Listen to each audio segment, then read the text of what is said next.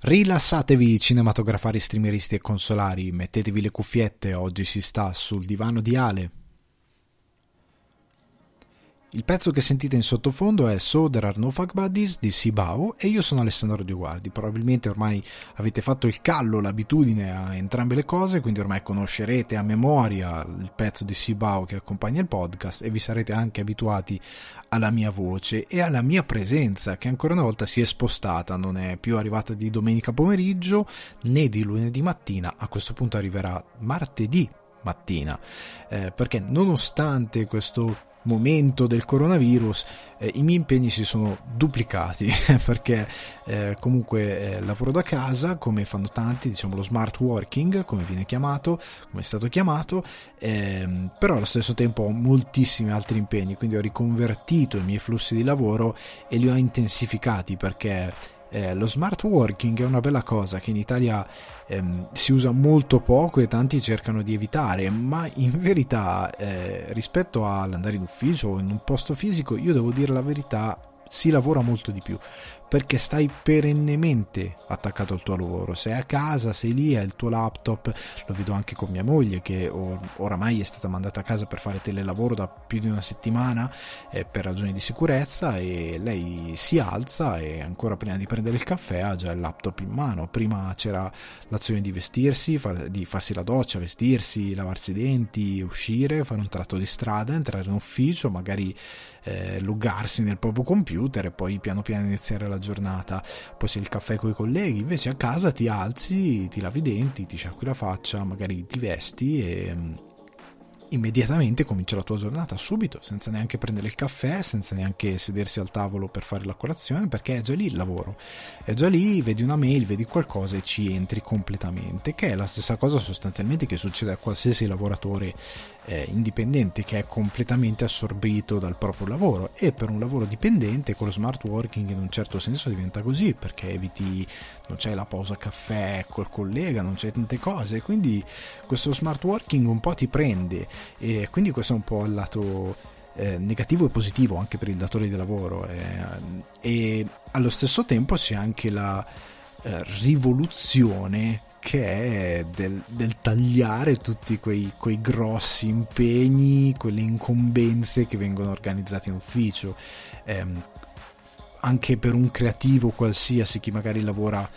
con produzioni o quant'altro e magari vive a Roma o a Milano o in una delle due città o in qualche altra città non ha più questa incombenza di dover prendere un treno per fare una riunione ho sentito alcune testimonianze come eh, Cane Secco che seguo su YouTube eh, appunto ha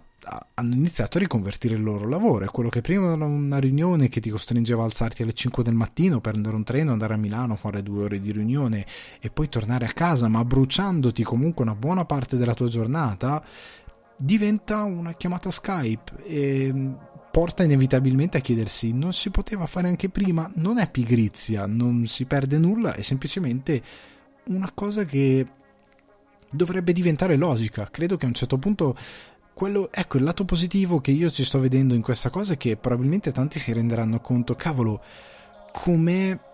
più, come può essere più facile quello che facciamo giornalmente, come es- può essere più facile. Io spero che in Italia tanti si rendano conto che eh, magari eh, eh, sarebbe più facile pagare le utenze attraverso un conto corrente, attraverso servizi come eh, PayPal. Io, ad esempio, vivendo in Irlanda, la carta moneta, diciamo, quindi la classica banconota, si usa molto poco. Io non vado in banca da quando ho aperto il conto corrente.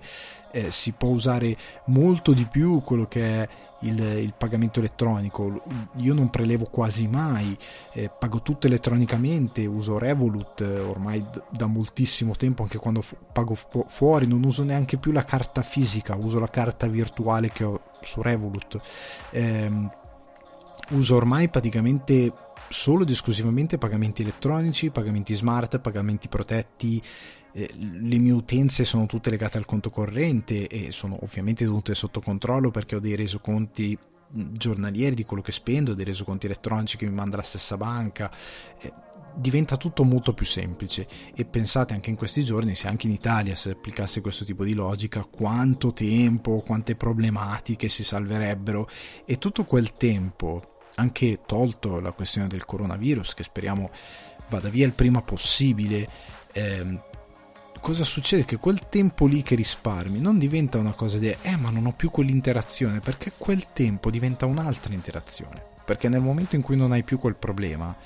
il tuo motivo per uscire di casa, il tuo motivo per spostarti, il tuo investimento che hai di tempo diventerà qualcosa di completamente diverso, diventerà una cosa completamente opposta e quindi scoprirai altre cose da fare, scoprirai che il tuo tempo può avere un valore molto più importante. E in questi giorni in cui io sono a casa il mio tempo sta avendo un valore importantissimo perché ho riconvertito tante cose, sto facendo moltissime cose e sto sfruttando tantissimo il poco che ho. Ed è questa, questa è una cosa molto interessante, riconvertire da una difficoltà eh, la propria situazione e sfruttarla in un vantaggio. Come dicevo la settimana scorsa,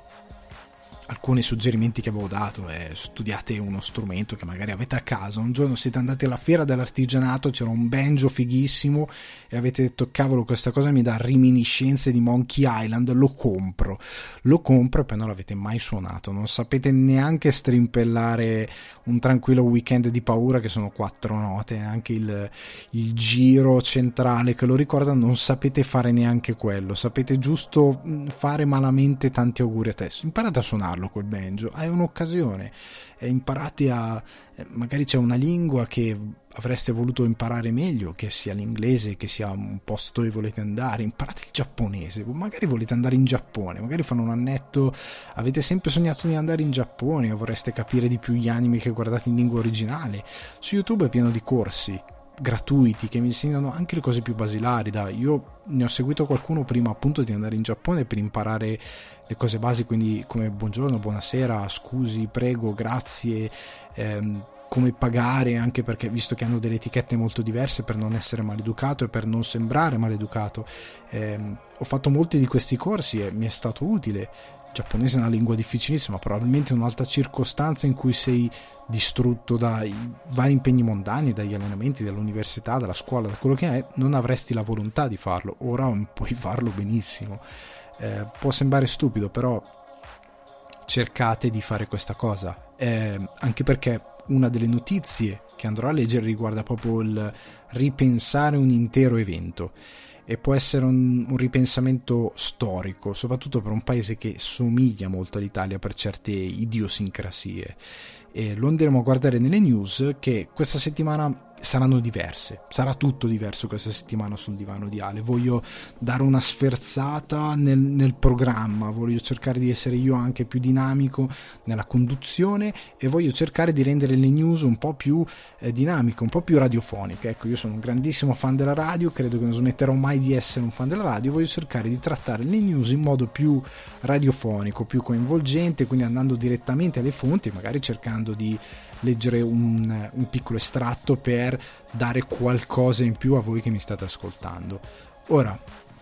andiamo quindi a bomba sulle news. E essendo il discorso purtroppo è quello, però andiamo a quelle che sono le conseguenze del coronavirus sull'industria cinematografica, che io mi rendo conto che molti di voi diranno ma sono cose frivole, sì, però dovete soprattutto se amate il cinema la televisione, rendetevi conto che questo, questa cosa che voi vedete è un prodotto finito. Pro- voi guardate Stranger Things, voi guardate La Casa di Carta, Westworld e voi vedete un prodotto finito che vi può sembrare bello, brutto, mediocre, eh, stupido, un capolavoro, vi può sembrare quello che è. Ma quel prodotto finito,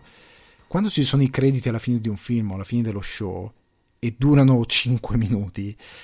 in un film durano minutate e sono un centinaio di nomi, sono centinaio di nomi di lavoratori, di addetti sonori, elettricisti, eh, costumisti, autori, da, vanno da, dal ruolo più importante, quindi regista, attori, eh, quindi cast, eh, comparse, centinaia, decine di comparse, eh, addetti al, al, montaggio, addetti ai VFX, eh, addetti ai, agli effetti speciali, quelli più pratici, sono dipartimenti che hanno... Eh, io sono stato ad esempio sul set di Vikings per una giornata, la quantità di gente che c'è su un set è spettacolare, straordinaria, tralasciando già comparse cast, chi c'è dietro è incredibile. Quelle lì sono persone, persone che comunque non sono milionari, alcuni ehm, se avete magari degli amici che fanno un lavoro creativo, andategli a chiedere cosa comporta, quali sono le responsabilità, quali, quali sono le difficoltà, perché tanto quanto un, un, libero imprenditore che in questi giorni si sta vedendo il dover chiudere una fabbrica, dover chiudere un'attività perché non è essenziale, questo in base a decre- un nuovo decreto, e dover comunque pagare dei dipendenti che hanno delle famiglie, che hanno dei figli che devono, che magari sono a casa da scuola, ma che hanno comunque del, delle, delle, delle, esigenze, hanno bollette da pagare, hanno, hanno, hanno, tutto un indotto che va a nutrire altre persone. È così che poi si, si, si, si scatenano le crisi. Il cinema è la stessa cosa, è un lavoro, a me una volta è stato detto, non è un lavoro pratico, non solo il cinema, è un lavoro creativo in generale, quando in verità io credo che il cinema sia uno dei lavori più artigianali che esista al mondo, cioè la quantità di lavoro proprio pratico che c'è dietro, anche il regista è una persona estremamente pratica quando è un bravo regista. E il lavoro che c'è dietro è enorme, è, in, è, è una mole in, inenarrabile e dipende dalla creatività delle persone nell'affrontare delle problematiche, nel rendere delle idee qualcosa di concreto nel renderlo in modo qualitativamente eh, credibile nel loro essere concrete queste cose e sono lavori che eh,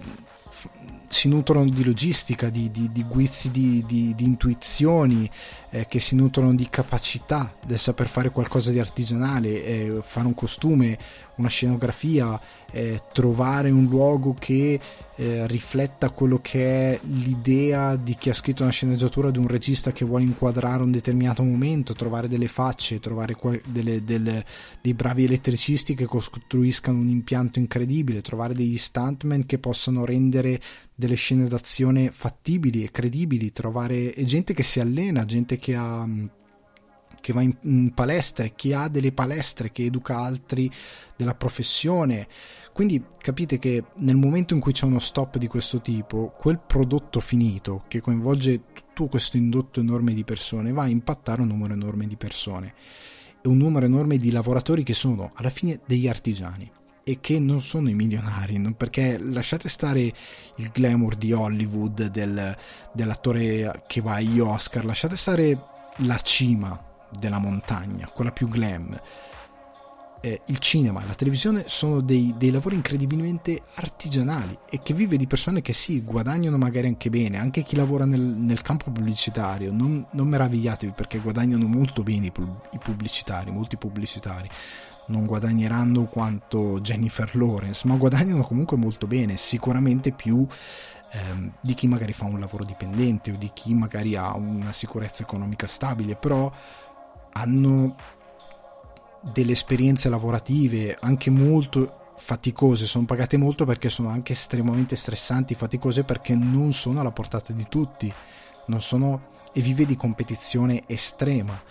Eh, quindi è anche per questo che sono pagati molto, ma eh, mettete sempre in conto che sono persone che rischiano tutti i giorni e che in questo momento rischiano tanto quanto gli altri, in alcuni casi più di altri. Quindi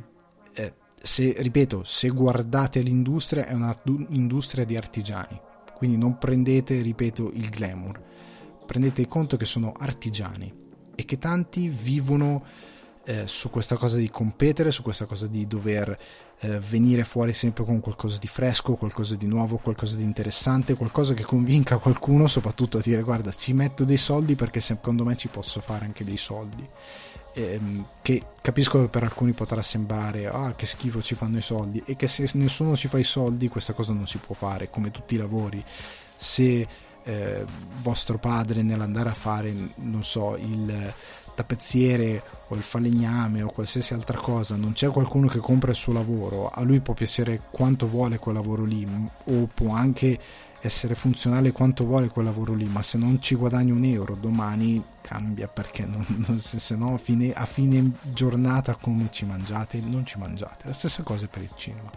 Nonostante sia un'arte, però può funzionare solo se c'è un'industria che la nutre. E in questo momento c'è un'industria che ha un problema di indotto. È una cosa che non ho la news in avanti, ma l'ho appena letta. Eh, vivendo in Irlanda conosco molto bene il mercato che c'è qua, è un mercato interessante, piccolo, ma che ha una sua ragione di esistere,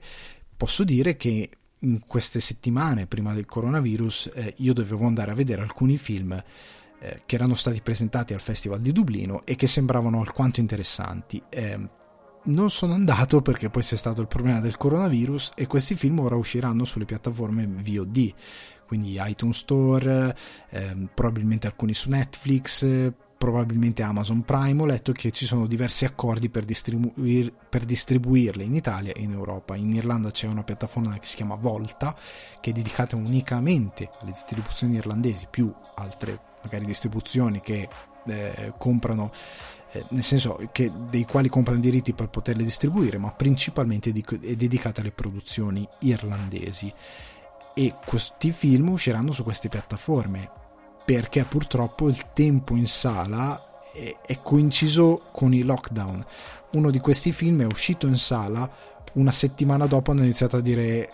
chiudiamo le sale perché erano arrivati al punto in cui è uscito in sala e dicevano ok più di 50 persone in sala non ci possono stare perché è meglio di no evitiamo gli assembramenti. Dopo quella settimana lì sono arrivati a dire no, ok, dobbiamo chiudere tutto perché non è fattibile. Chi ha lavorato a quel film si è trovato con un'ottima presentazione a un festival, ma nessuna possibilità di arrivare al pubblico perché non era possibile. E quello è un grosso problema. E vendere a una piattaforma che in questo momento ti può permettere non solo la visibilità, ma un ritorno economico perché ti compra un prodotto garantendoti un, un ritorno produttivo, perché gli accordi di distribuzione tramite le piattaforme spesso sono molto buoni, tant'è che quando ho avuto occasione di ascoltare un produttore parlare la prima volta che sono andato al Festival di Cannes disse se voi producete un film indipendente, piccolo, lo portate a Sundance, a Cannes, quello che è, e soprattutto cinema americano lui parlava, quindi Sundance, Toronto, chi che sia, si avvicina e dice fatto un bel film, io te lo voglio comprare, io sono Netflix per dire, sono il produttore X, ti do questi soldi che ti ripagano la produzione, quindi il produttore è contento perché si rivede tornare i soldi indietro e in più avete un guadagno, un margine di guadagno che a quanto diceva questo tizio, questo produttore, ecco, non chiamiamolo tizio, produttore, il nostro amico produttore, è un, un buon ritorno, è un ritorno molto decente. Lui consigliava prendetelo, assolutamente prendetelo l'accordo perché per quanto possa essere romantica l'idea della distribuzione in sala, tu piccolo indie filmmaker devi combattere con i Marvel Studios devi combattere con eh, eh, il film horror Blue Mouse, che comunque non è come i Marvel Studios, ma ha un buon ritorno generalmente quando imbroccano i film, devi, come l'uomo invisibile recentemente. Devi combattere con eh, la Warner Bros. che tira fuori un nuovo franchise che può essere Animali Fantastici. Devi combattere con queste realtà produttive che sono incredibilmente forti. O comunque quando non c'è il blockbuster entri nella stagione dei premi e la gente vuole andare a vedere i, premi, i film che si sa già che saranno in profumo di Oscar. E quindi la gente ha una lista letteralmente di tutti i film che vuole andare a vedere più nel mezzo altra roba. Ma rimane il fatto che la gente va sempre più al cinema in quanto evento grosso e non siamo più negli anni 70. Il piccolo film indipendente che come è successo per Halloween, come è successo per Elephant Man che è diventato, no scusate, Eraserhead, il primo film di David Lynch che è diventato un cult dei film di mezzanotte perché quando è uscito quel film c'era come Fenicotteri Rosa di Waters, c'era questa cosa dei film di mezzanotte, ovvero la gente andava al cinema a mezzanotte perché c'era il circuito dei film di mezzanotte, c'erano code fuori dai cinema di gente che si andava a vedere questi film e li andavano effettivamente a, a vederli, erano dei momenti di stare insieme, di andare al cinema per amatori del cinema, che erano tanti, non erano un paio di persone, erano centinaia di persone che andavano a vedere questi film. E Elephant Man, eh, scusate di nuovo, Eraser ed è uno di quei film che ha davvero creato le code fuori dai cinema e che è stato un successo enorme a livello di, di, di, di quel fenomeno. Però ripeto, è una realtà che non c'è più. Eh, forse ti continuavo a dire Elephant Man perché ora qua dove sto io a Dublino dove iniziare la David Lynch Season che veniva inaugurata da Erasered ma soprattutto da Elephant Man che era restaurato nell'edizione 4K hanno fatto anche un cofanetto spettacolare eh, del quale ho visto i contenuti qualche giorno fa e, e, ero super in hype perché li facevano tutti Erasered, Elephant Man Velluto Blu, Fuoco cammina con me Strade perdute, eh, Una storia vera e quant'altro li avrebbero fatti tutti. Ma purtroppo la settimana appunto in cui è partita la David Lynch season eh, hanno chiuso tutto. Quindi io spero che la spostino questa David Lynch season anche perché è un cinema straordinario quello che fa questi eventi e non vedevo l'ora onestamente. Purtroppo è stata rinviata. Ma parlando di David Lynch parlando di rinvii io sfrutto bellamente eh, la questione David Lynch è una storia vera, che è film prodotto da Disney, eh, per parlare di una delle prime notizie che riguarda appunto l'arrivo di Disney Plus, perché domani 24 marzo, quindi oggi se state ascoltando il podcast esattamente nel momento in cui sarà uscito, quindi il martedì mattina, è arrivato Disney Plus in Italia o arriverà Disney Plus in Italia. Eh, il che porta questo nuovo panorama di tutti questi contenuti che ormai saranno alcuni stati già visti perché ci sarà The Mandalorian. Io onestamente non l'ho guardato in streaming. Eh, me lo guarderò a partire da domani perché ho già comprato l'offerta Disney Plus eh, di 59,99 per un anno però appunto domani arriva Disney Plus. Oggi è arrivato Disney Plus, ripeto, da, dipende da come, come, state ascoltando il podcast. Comunque, 24 marzo è arrivato Disney Plus. Siamo tutti eh, molto esaltati, ma c'è un piccolo ma eh, che riguarda la qualità, eh, anzi no, la, la banda con cui verrà trasmesso Disney Plus. Perché l'altra notizia che è stato un, fuoco di discordia totale che è stata questa settimana riguarda appunto la richiesta eh, poi supportata dalla compagnia da parte dell'Unione Europea di ridurre eh, cercare di ridurre la richiesta della banda da parte dei servizi di streaming come Netflix, eh, Amazon Prime, Disney Plus e YouTube che è gratis anche se c'è l'abbonamento Red però tutti lo usano gratis credo la maggior parte eh, Red non è stato un esperimento incredibilmente andato bene considerando anche i prodotti esclusivi che vengono eh, portati da YouTube, però eh, è stata ridotta anche la sua qualità. Però il fuoco della discordia è scattato appunto perché, soprattutto in Italia, quando c'è di mezzo c'è stato questo lavaggio del cervello che per me diventa sempre più strano da, da, quando vivo all'estero, sempre più assurdo. Questo lavaggio nel cervello che si è sviluppato nel corso degli anni del ma io pago, voglio qualcosa, ho tutto di, tutto di diritto, che sotto un certo punto di vista è vero, se tu paghi per un servizio e non ricevi quel servizio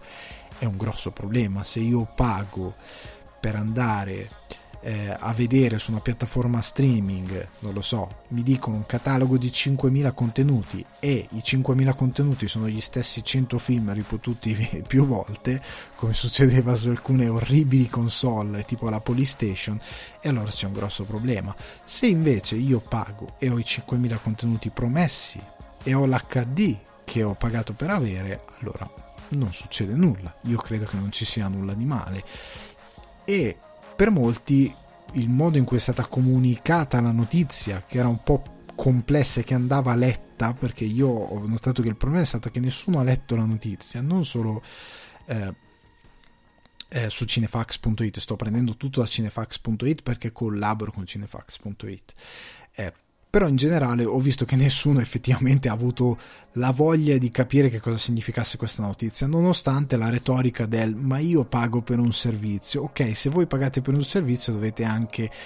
cercare di capire che se succede qualcosa a quel servizio dovete informarvi per capire cosa sta succedendo prima di gridare allo scandalo. In questo caso, quello che è successo con Netflix non è una riduzione della definizione. Se voi pagate per l'HD, avete l'HD, se pagate per l'Ultra HD avete l'Ultra HD, se pagate solo per lo Standard Definition, mm, pensate un po', avete lo Standard Definition. Quello che è successo non è una riduzione della qualità, è stato detto in uno statement ufficiale che abbiamo, ne, ne leggo una parte. Abbiamo immediatamente sviluppato, testato e implementato un modo per ridurre del 25% il traffico di Netflix su queste reti, a partire da Italia e Spagna, che hanno avuto il maggiore impatto, perché sono due paesi che sono in estremo lockdown, questo lo aggiungo io, e quindi molti stanno usando eh, la rete internet, soprattutto per intrattenersi, per fare qualcosa.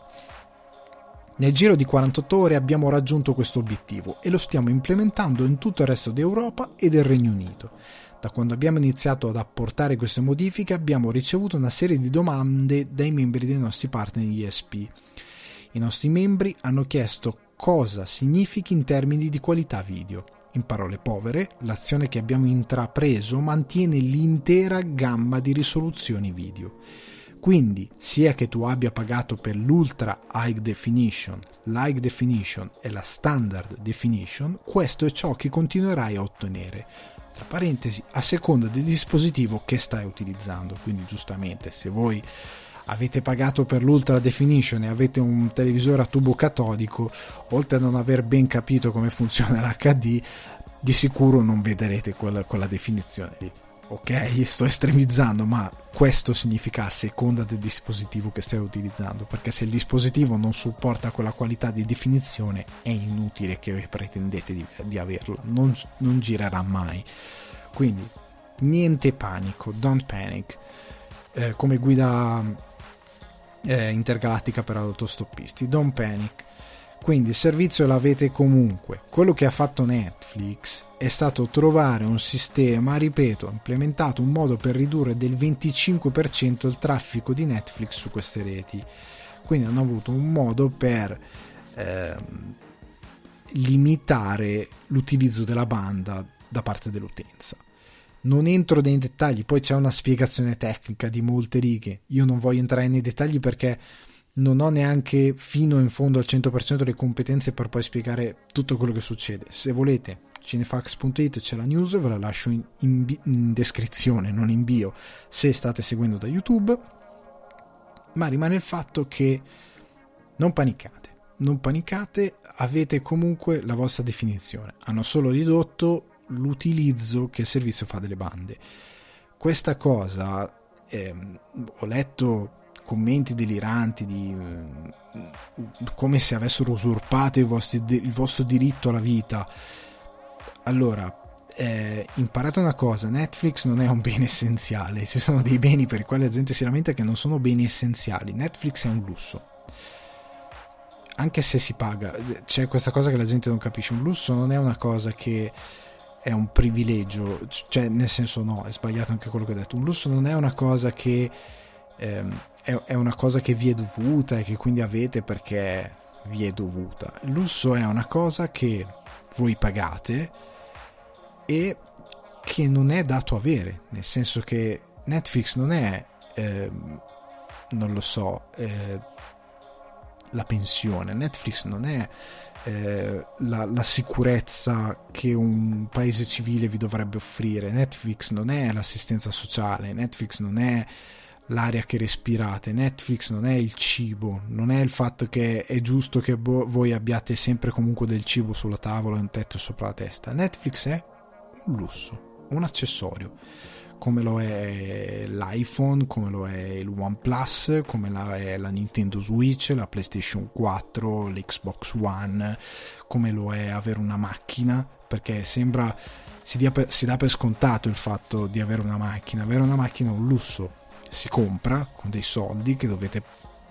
poter avere, che dovete poter mantenere, un lusso che ha un costo di mantenimento che dovete poter avere. Netflix è un lusso che ha un costo di mantenimento che è l'abbonamento che dovete potervi permettere.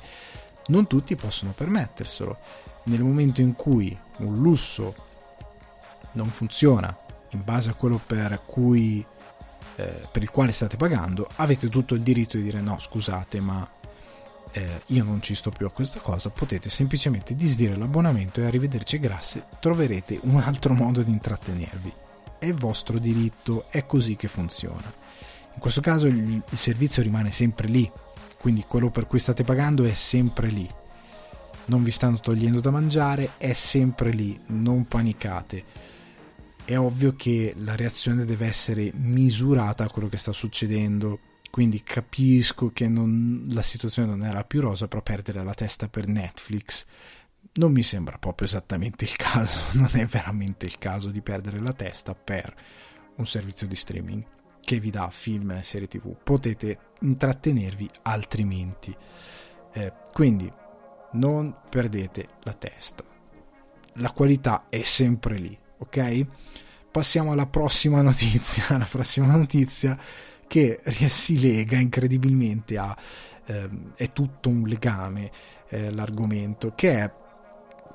YouTube, l'avevo detto settimana scorsa, YouTube aveva distribuito tramite eh, YouTube Fandango aveva distribuito tramite poi il suo canale YouTube il ragazzo più felice del mondo di GP questa settimana ha distribuito anche L'ultimo terrestre primo film di GP anch'esso presentato a eh, Venezia Venezia 68 quindi qualche anno fa è interamente su YouTube.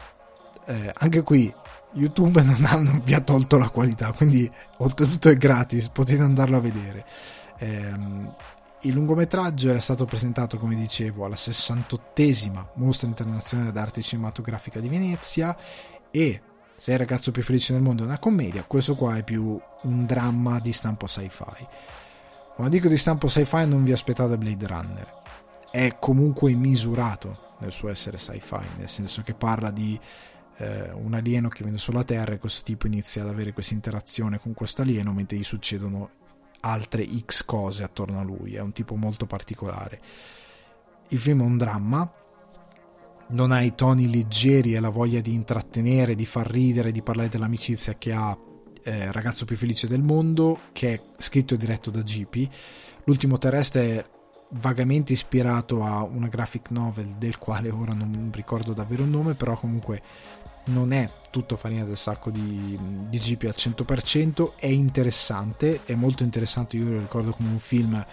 eh, con delle ottime idee e che in Italia generalmente non si vede, vi consiglio di andarlo a vedere. Comunque, vi passate una bella ora e 40, è un, è un buon film, è un buon film che ha anche dei bei temi dentro, quindi io vi consiglio di andarlo a vedere se non avete ancora visto Il ragazzo più felice del mondo, guardatelo, ne ho parlato nella scorsa puntata del podcast. Eh, per il ragazzo più felice del mondo io vi do al 100% il fatto che vi fate un favore. Nel senso che io sono ancora innamorato di questo film. L'ultimo terrestre è un film che ho visto volentieri, che ci ho trovato tanto di GP ma non ci ho trovato tutto GP e è un film che proprio contrariamente al ragazzo più felice del mondo vuole proprio fare il cinema. Nel senso che vuole provare a fare una cosa che tanti altri in Italia non fanno. Nel senso che nessuno in Italia prova a fare una cosa come l'ultimo terrestre. E a parte forse i The Jackal che hanno provato a fare qualcosa di più ambizioso anche se in ambito comico nessuno fa questo tipo di intrattenimento neanche drammatico. Non lo fa quasi nessuno. Neanche chi magari si prende un po' più sul serio come i manetti o qualcosa del genere non arrivano mai a fare una cosa così impegnata ma allo stesso tempo che prenda il dramma e lo porti dentro una cosa di genere. Nessuno lo fa, l'ha fatto GP. È interessante. Non vi dico è un capolavoro, è interessante. Guardatelo, secondo me vi scoprite un buon film.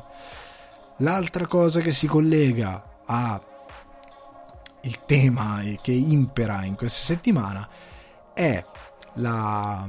diciamo lettera, possiamo dire l'appello di Christopher Nolan eh, che lancia questo appello per aiutare le sane cinematografiche, che si rilega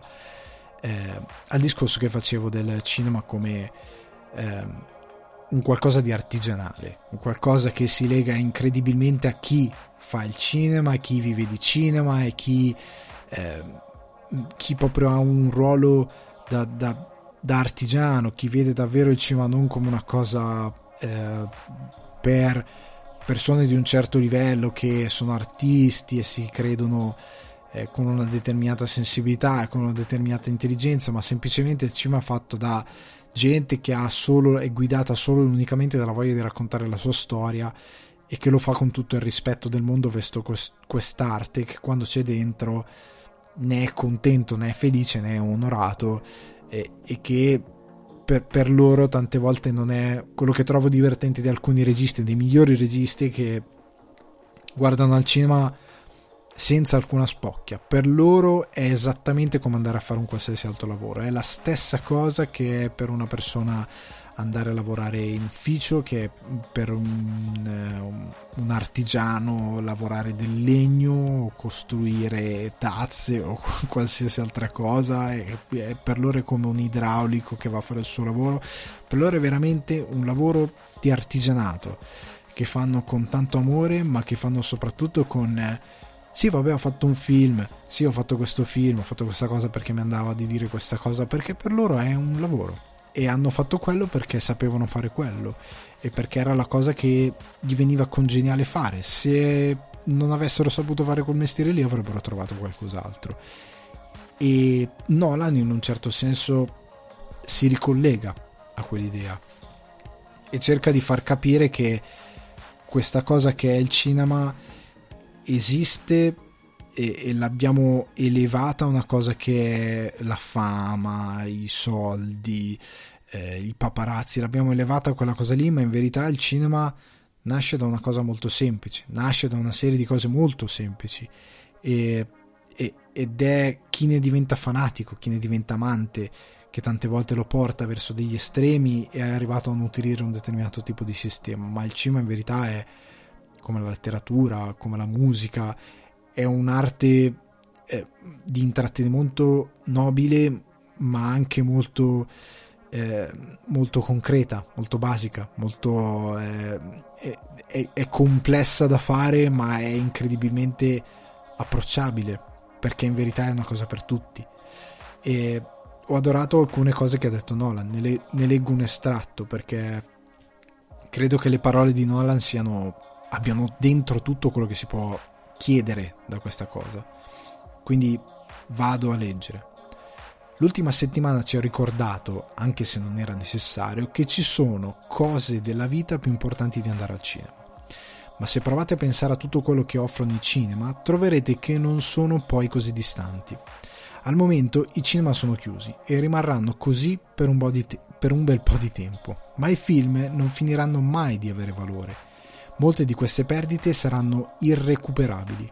Quando questa crisi finirà, il bisogno del coinvolgimento umano, della collettività, il bisogno di vivere, di amare, ridere e piangere insieme, tutto questo sarà più potente che mai. L'unione di questa esigenza con la promessa di nuovi film potrebbe spingere le economie locali a contribuire a generare miliardi di dollari nella nostra economia nazionale è necessario includere 150.000 lavoratori di questa grande industria americana all'interno degli aiuti.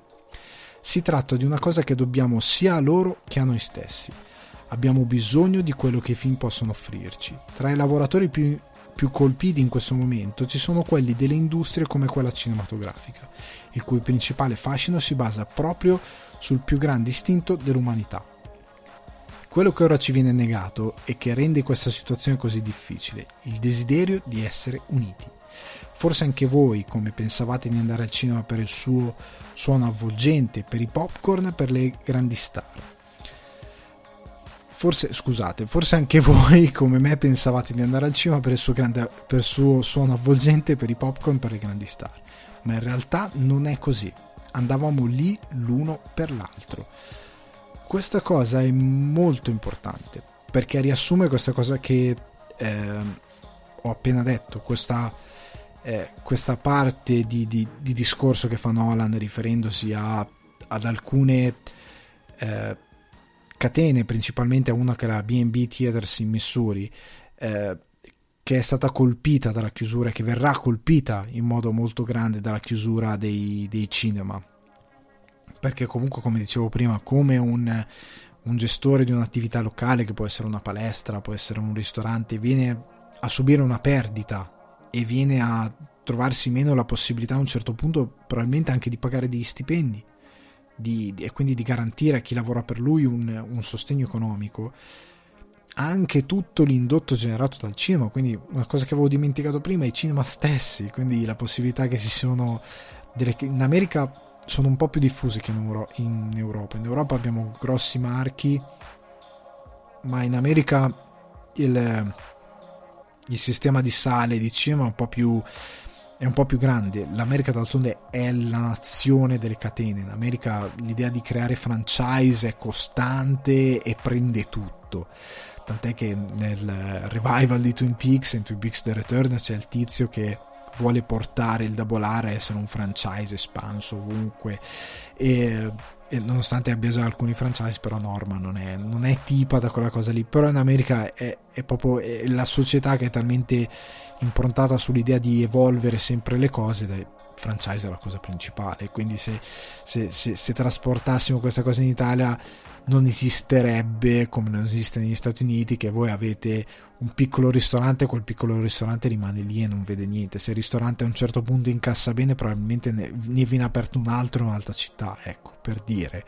In Italia non esiste siamo più eh, artigianali proprio a livello di, di, di, di, bottega noi. Ogni bottega è una porta diversa. Eh, in America no in America tendono a fare tutto in modo più globale. E um, e il cinema è parte di questo ragionamento. Quello che dice Nolan sostanzialmente è che sì, è vero, in questo momento ci sono cose ben più importanti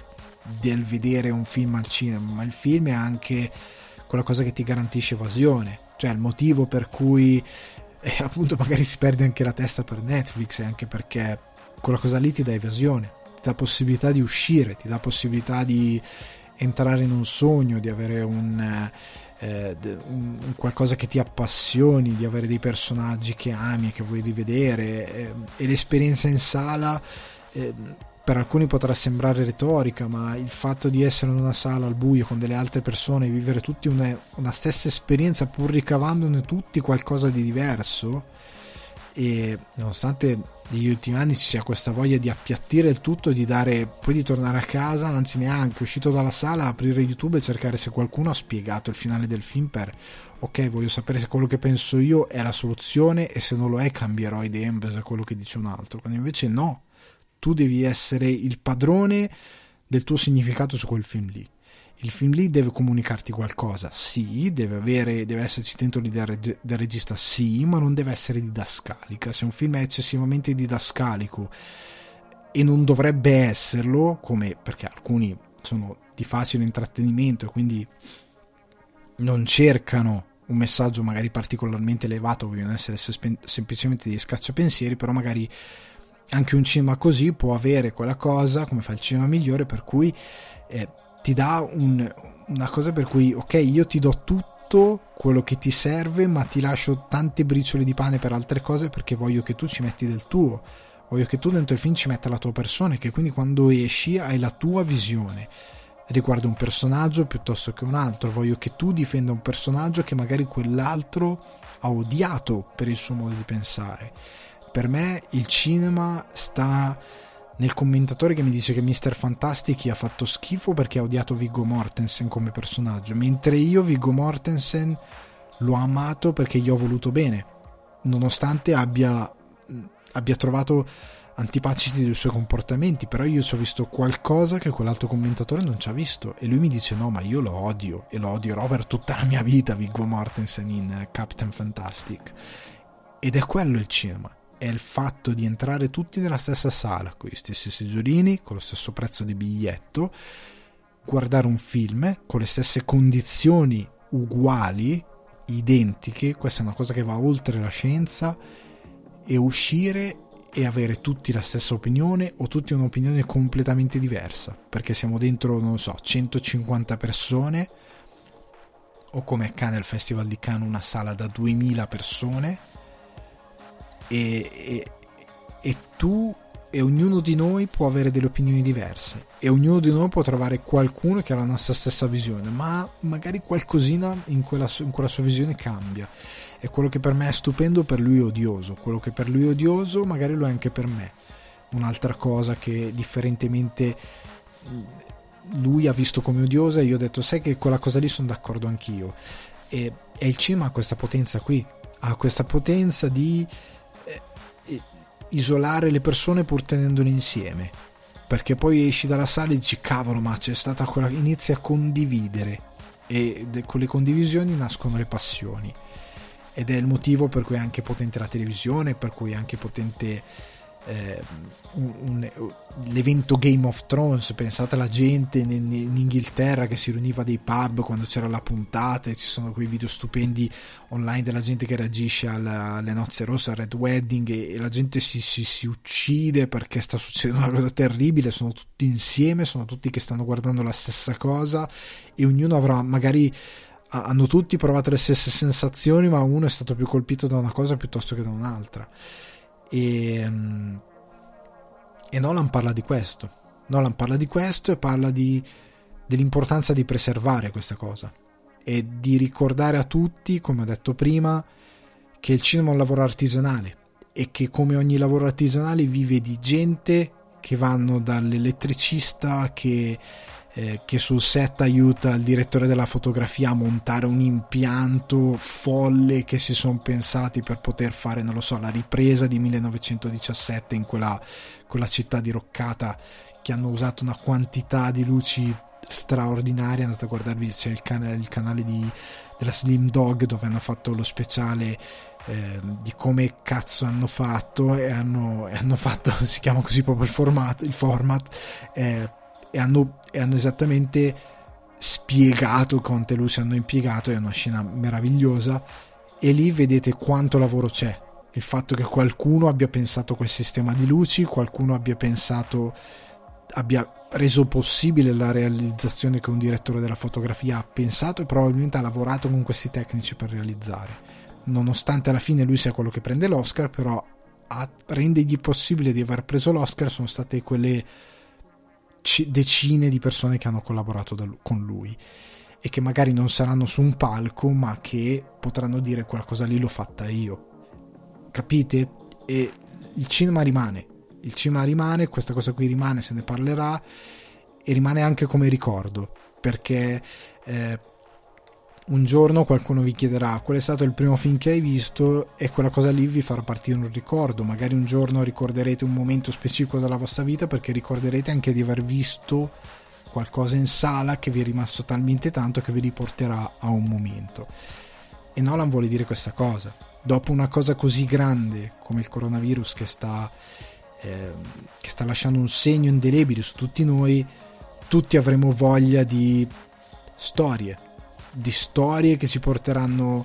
fuori da questa cosa, che ci daranno voglia di ripartire, che ci daranno voglia di andare oltre questa crisi che sembra debba esserci quasi obbligatoriamente a livello economico per via di questo impatto. Ci sarà indubbiamente. E, e ne avremo bisogno, perché si hanno bisogno eh, di queste cose per ispirarci a essere migliori, per essere eh, più, più, più forti nell'affrontare queste avversità o semplicemente per distrarci. È questo che Nolan vuole dire ed è un messaggio molto bello. E, e, dimostra che anche Nolan ha un cuore come Tony Stark perché molti dicono che sia un regista freddo, calcolatore, che non abbia molti sentimenti in verità secondo me Nolan ha, ha moltissimo da dire è solo un uomo diverso io lo vedo come un uomo molto pragmatico e che quindi eh, ama quello che fa visceralmente, ma le sue storie non vogliono parlare d'amore, vogliono parlare d'amore in un modo diverso. E, e quindi credo sia molto bello quello che ha detto Nolan. E parlando di un qualcosa che è, già cambiato, eh, si spera per, come tutte le cose, cambiare drasticamente, però per tornare più o meno alla stessa cosa, solo con qualche differenza eh, qualche piccola innovazione per rendere quella, sem- quella stessa cosa solo un po' più interessante, un po' più affascinante, come succede sempre nel cambiare i tempi, veniamo al Festival di Cannes, del quale abbiamo parlato praticamente per tre puntate perché era l'ultimo eh, baluardo dei, dei, film festival, eh, anche se c'è sempre la mostra di Venezia che per ora siamo ben lontani da settembre, quindi non c'è motivo di pensare che verrà spostata o annullata. Ma il Festival di Cannes ha finalmente annunciato che verrà rinviato verso fine giugno o inizio luglio. Il problema grosso è che pare che mo- molti hanno, hanno pensato che sostanzialmente neanche l'organizzazione stessa del festival creda che si terrà c'è questo sospetto che in verità abbiano già mollato le redini, nel senso di questo festival non si farà quest'anno, parliamoci chiaro.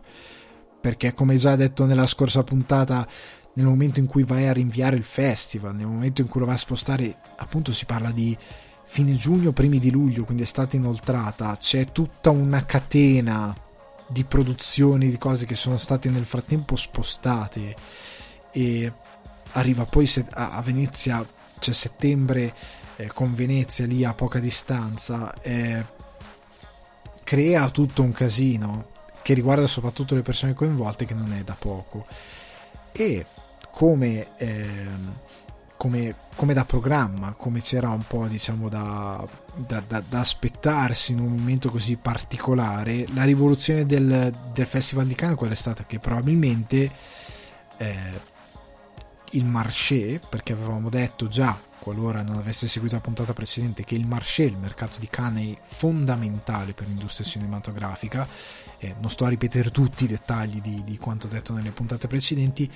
ma potrebbe e probabilmente si terrà in un'edizione digitale, cioè stanno, hanno un piano per digitalizzare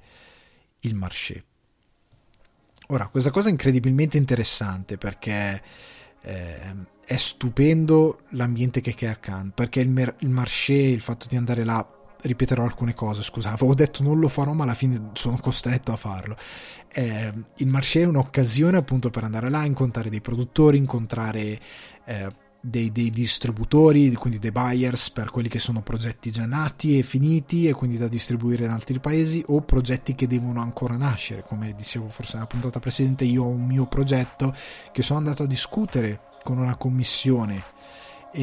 con il quale sono ancora in contatto perché quest'anno dovevo portare qualcosina in più per dire ok si fa ma nel frattempo ecco posso solo dire che c'entra il Giappone ma nel frattempo il Giappone ci sono altre cose che si spostano e quindi si sposterà tutto. Eh, e, e, e, e, quindi que, que, questi, questi, questi coinvolgimenti questi, questi eh, rapporti che si vanno a tessere durante queste presentazioni diventano eventi mondani incredibilmente prolifici perché quello che è preoccupante del fatto di renderlo digitale e questo non vuole essere diciamo il, lo sfogo di un, di un, vecchio cane che non può imparare dei nuovi trucchi eh, ma semplicemente l'idea che il contatto fisico quando si parla di buyers di, di, di vendere qualcosa di presentare qualcosa l'evento mondano è importante perché l'ambiente è più rilassato, nel senso che su una chiamata eh, Skype, su una chiacchierata via chat, su uno scambio di mail, possono essere fraintesi toni, si può aver paura ad usare delle battute, si può aver paura ad usare eh, delle, delle, delle, formalità troppo eccessive, quindi sembrare troppo zelanti e poco entusiasti di qualcosa, si può non riuscire a raddrizzare il tiro di una cosa pianificata magari male e che sembrava sulla carta funzionare ma che quando la vai a presentare non funziona troppo bene e, e, e quindi chi la riceve ha dei dubbi ma tu non sai bene che ha dei dubbi e anche se manifesta quei dubbi poi c'è un ritardo di comunicazione e la tua reazione può essere troppo tardiva e quell'altro può dire vabbè ma io in queste tre ore che lui ha ha passato prima della risposta alla mia email un po' fredda non mi convince perché io ormai ho metabolizzato il mio no, il mio disappunto verso questo progetto, mentre invece l'evento mondano sei lì, eh, sei in un contesto, eh, in un, una no man's land perché comunque tu sei non so, ad esempio nel mio caso sono un italiano che viene dall'Irlanda, che parla con un produttore, con una commissione giapponese, di un giapponese che viene da, dal Giappone in in Francia, quindi siamo su un campo neutro, ci incontriamo su un campo neutro in una situazione eh, molto più rilassata dove c'è, c'è, un bar dove si prende il caffè, ci sono altre persone, ci sono degli aperitivi, ci sono del, degli eventi fatti per rendere tutti più rilassati e, e ce la si può giocare molto meglio, è molto più colloquiale. Una delle prime cose che mi colpì è perché quando uno pensa di come ritornando al cinema come un ambiente molto più artigianale, molto più, ehm, molto più approcciabile, eh, sta nel fatto di eh, il primo festival di Cannes ricordo c'erano a Cannes ci sono i vari stand al marché sia interni che proprio esterni al palazzo visto anche il bel tempo che generalmente c'è durante il festival di Cannes a maggio perché siamo in piena primavera quasi estate. E um, ricordo di eh, essere entrato in questo stand ehm, del mercato UK dove c'era una presentazione di uno dei responsabili di Amazon Prime in, eh, in, UK che parlava dei vari progetti, di come lavorano, eccetera, eccetera. E, ed era un tizio con la polo, i pantaloncini cachi, i mocassini, tranquillissimo. E che mentre spiegava le cose, a un certo punto, quando è arrivato la, la fine, ha detto: Mi raccomando, ora c'è il momento delle domande. Se avete qualche domanda, semplicemente alzate la mano, dite: Io mi chiamo Tizio ciao, ho questa domanda e chiedetemi la cosa direttamente, evitate troppe formalità, semplicemente chiedetemi quello che dovete chiedere. Finita la conferenza ha detto io sto qua un'altra oretta, se qualcuno mi vuole avvicinare e fare due parole, molto volentieri io sono ben disposto. Era un ambiente incredibilmente rilassato. Io so che in Italia può, può sembrare assurda questa cosa perché noi siamo un po' più austeri per determinate cose e tendiamo a chiudere determinati meccanismi nei club esclusivi. Ecco, diciamo così. Eh, in verità non è così. In verità in determinati ambienti, o almeno al Festival di Cannes, ho visto che non è così. Le persone più facili con cui parlare sono quelle che sembrano le più raggiung- irraggiungibili. E il clima generale è molto disteso. E per quanto possa essere allettante e interessante l'opportunità di un marché online, eh, ci sono delle perplessità, ma ci sono anche probabilmente dei vantaggi, cioè nel senso che la comunicazione, mi va via la voce, la comunicazione tramite eh, quello che è un, um, una comunicazione diretta ecco, pers- di persona occupa del tempo, del tempo che non ti permette il multitasking, perché è capitato di organizzare 2, 3, 4, 5 appuntamenti lo stesso giorno e di portarne a casa due. Perché magari ti viene data buca perché anche quello fa la stessa cosa e quell'altro dipende da un altro che fa la stessa cosa da un altro che fa la stessa cosa da una serie di persone che si organizza mille appuntamenti e magari su numero a caso 10 appuntamenti ne porta a casa 6 di quei 6 appuntamenti sono andati bene 3 di quei 3 che sono andati bene effettivamente se ne concretizzerà uno forse due. Forse tutti e tre sei stato molto fortunato. Però capite che è così. E quindi è quel tipo di comunicazione che ti obbliga, ok, devo incontrare la persona X verso le 3, probabilmente saremo insieme dalle 3 alle 4 e quel, dalle 3 alle 4 è un'ora di tempo che nella comunicazione digitale puoi usare diversamente perché diventa una mail, diventa una chiamata via Skype, magari di mezz'ora, diventa qualcos'altro, diventa qualcos'altro che ti lascia più tempo di interagire con altre persone e che magari ti dà meno occasioni di dare buche, quindi di 10 appuntamenti magari li becchi tutti e 10, ne organizzi tutti e 10 o ne organizzi 15 perché appunto hai più possibilità di portare a casa del, del lavoro. E, e, questo è molto interessante questo è il rovescio della medaglia che può essere interessante. Sta a vedere anche come sarà organizzato perché il downside eh, di Cannes è che molto sim- in modo molto similare all'Italia diciamo che eh, l'informatizzazione chiamiamolo così digitale di Cannes non è proprio all'avanguardia, eh. i sistemi che usano per gli accrediti, eh, anche per, eh,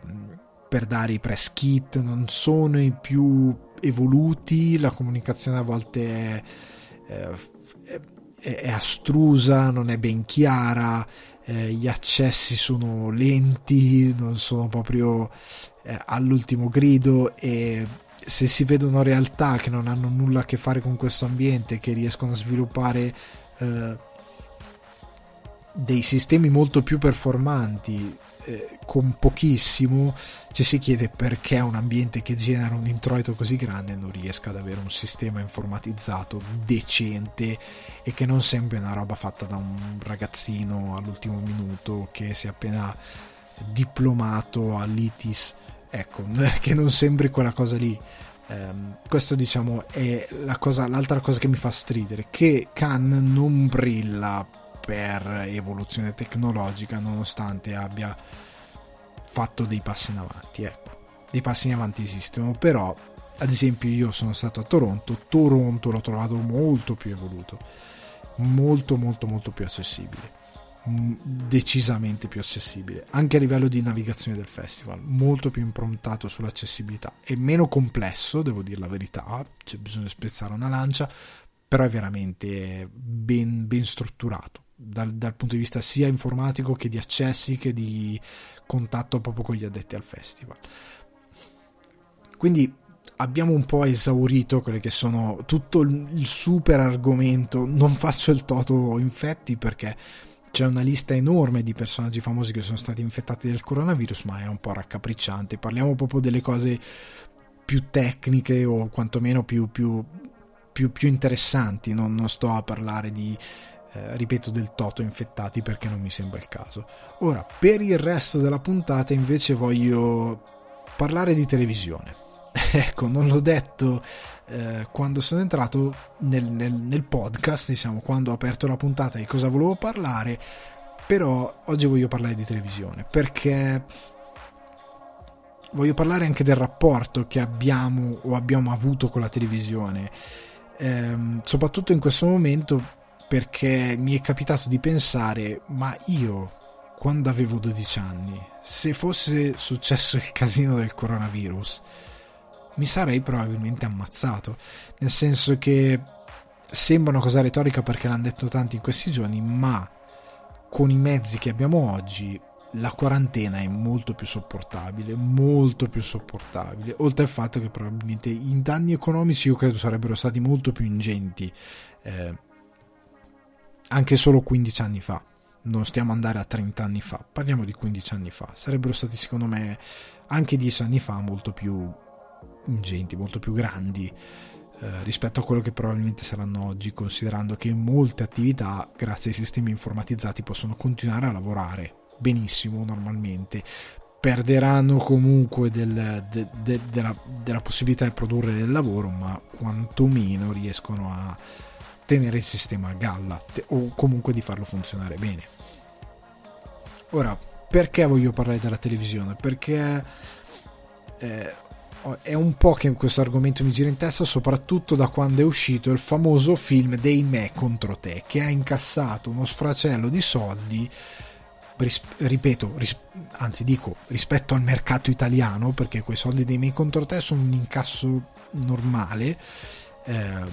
però c'è anche da considerare quanto è grande il mercato italiano, ma c'è anche da considerare quanto potrebbe rendere se venisse fatta bene la comunicazione, la promozione, la distribuzione all'interno del mercato italiano. Però parliamo del successo dei miei contro te come punto iniziale per capire qual è il problema. Nel senso che io ho trovato ridicole anche da parte di persone che in teoria sono addetti ai lavori, quindi gente che magari fa il regista, anche se non a livello di, non sto parlando di garrone, sto parlando di gente che fa il regista e che comunque lavora nell'ambito indipendente, ma che se lavori comunque nell'ambiente deve avere un minimo di comprensione di come funziona. Io dico un minimo. E un minimo di comprensione del capire anche che l'intrattenimento anche come ritornando alle parole di Nolan, finita l'emergenza coronavirus vorremmo tornare ad avere determinate emozioni, a stare insieme. No, no, non mi sorprenderei se iniziassero a sbocciare di nuovo commedie romantiche, eh, di gente che si ritrova dopo una lunga separazione. Non mi sorprenderebbe se eh, improvvisamente il cinecomics riacquistasse un'epica che ha un po' perso, quindi che se ritornasse il eh, da grandi poteri derivano grandi responsabilità, se ritornasse ehm, perché cadiamo signore? Che gli diceva Alfred a Batman. Quindi se ritornasse effettivamente sarebbe anche un po' l'ora l'epica alla base del supereroe quel senso di responsabilità quel senso di, di, di eh, quello spirito di creare un simbolo che unisca molti che è in verità la base del, del supereroe senza stare a complicare l'argomento perché ci sarebbe moltissimo da dire. Però non mi sorprenderei se ci fosse una, un ritorno di un cinema epico, di un cinema d'amore, di, di, quella cosa lì, perché è quello di cui il pubblico sentirà bisogno dopo una cosa di questo tipo. Eh, come non mi sorprenderei se dovessero fare altri 400 Fast and Furious in un anno, perché generalmente dopo una grande tragedia il pubblico ha bisogno di essere sollevato, distratto, di, essere, di avere argomenti più leggeri, quindi ha più bisogno di ridere, ha più bisogno di innamorarsi, ha più bisogno di queste cose. Eh, quindi un addetto ai lavori, ritornando in me contro te, che sta in questo ambiente, come Nolan, sa e comprende quali sono, anche se magari lui non le rispetta perché fa il cavolo di, di, di, di lavoro che vuole, fa la storia che vuole, non quella che vuole il pubblico, però sa le logiche che, muoio, che muovono, non che muoiono, che muovono eh, l'interesse dello, dello spettatore e degli spettatori. Perché? Basta, basta, fatemi una semplice domanda, soprattutto la mia generazione, chi ha 32, 34, 35 anni capisco che magari siete un po' distanti da determinate cose, però cercate di, anche se avete dei figli, di guardare quello che guardano i vostri figli e chiedetevi perché. Perché i me contro te hanno incassato quello che hanno incassato che rispetto a una commedia media italiana è, è come se fosse stato Avatar a livello di paragone di incassi, che non c'è proprio paragone con il, il film medio al cinema, i me contro te è stato Avatar sotto Zalone ma si, a livello di incassi totali, ma siamo all'incasso stra, stratosferico. Perché? La risposta è molto semplice. Perché c'è un'esigenza. Nel senso che in Italia non esiste, non esiste un, un regista, non esiste un cast di attori, non esiste un, un gruppo d'animazione non esiste una, un'offerta per il pubblico più piccolo. In Italia non c'è la Pixar, in Italia non c'è Walt Disney, eh, non c'è eh, Peppa Pig, non c'è, eh, nonostante ci sono state le Winx, eh, però non c'è, che però ora stanno facendo una serie con Netflix, però teen, adulta, un po' dark a quanto pare, quindi bambini, ciao, li salutiamo, ma al di là di questo, non c'è eh, qualcuno che proponga un intrattenimento per piccoli. Quando in verità in passato c'è stata un'infrastruttura enorme per i piccoli, enorme. Noi ci lamentiamo, la mia generazione si lamenta, eh, soprattutto dei ragazzini che stanno davanti al tablet, YouTube, e non capisce che lo fanno non solo per il cambio dei tempi, ma perché e io questa cosa me la ricordo tantissimo perché io sono un po' come il Frank Cross di SOS Fantasmi con Bill Murray. Io con la televisione ci ho, ci ho parlato molto e ci sono cresciuto molto perché mi è sempre piaciuta. E mi è sempre piaciuta perché sono stato parte di una generazione molto fortunata e io l'ho vista morire con la televisione. E mi ricordo eh, esattamente un pomeriggio in cui mi ero reso conto che non c'era più Bim Bum Bam, mi ero reso conto che non c'era più Solletico mi ero reso conto che la televisione aveva smesso di parlarmi e che quello che mi parlava era la voce registrata di Giorgio Vanni che eh, dava degli stacchetti tra un cartone e l'altro con un'animazione di Italia 1 eh, questa cosa io mi ricordo quando me ne resi conto mi intristì molto da un lato. Dall'altro lato ero un teenager eh, che andava verso i 20 anni e quindi stavo iniziando a virare verso un'altra televisione del quale parlerò tra poco però io ho visto il collasso di quella televisione, cioè l'ho vista arrivare noi chi ha la mia età o comunque intorno a quegli anni lì, quindi chi ora ha dai 35, 36 ai 29 anni più o meno, se ha memorie, ha visto probabilmente la televisione migliore. E non lo dico perché, cioè ha visto l'ultimo arco di una televisione migliore, cioè perché anche eh, chi era venuto poco prima di noi aveva una gran televisione. Io credo che gli anni con Berlusconi, con quel tipo di televisione che ha sviluppato, che poi ha distrutto lui stesso, però comunque che a un certo punto ha sviluppato e che si sviluppava da altri eh, diciamo imprenditori che facevano televisione, da altri creatori che facevano televisione, c'era un sistema che funzionava incredibilmente bene. E ora lo vado un po' a sviscerare perché questa cosa è secondo me uno dei, dei, dei, fenomeni più importanti e più deleteri, il fatto che non ci sia più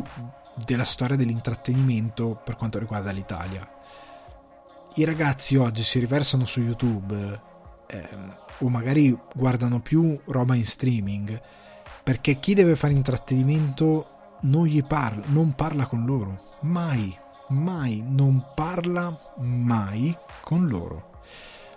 Quando io ero, quando ripeto, la mia generazione, da ora un po' dirò così, la mia generazione che comprende tutto quell'arco che ho detto poco, poco, poc'anzi,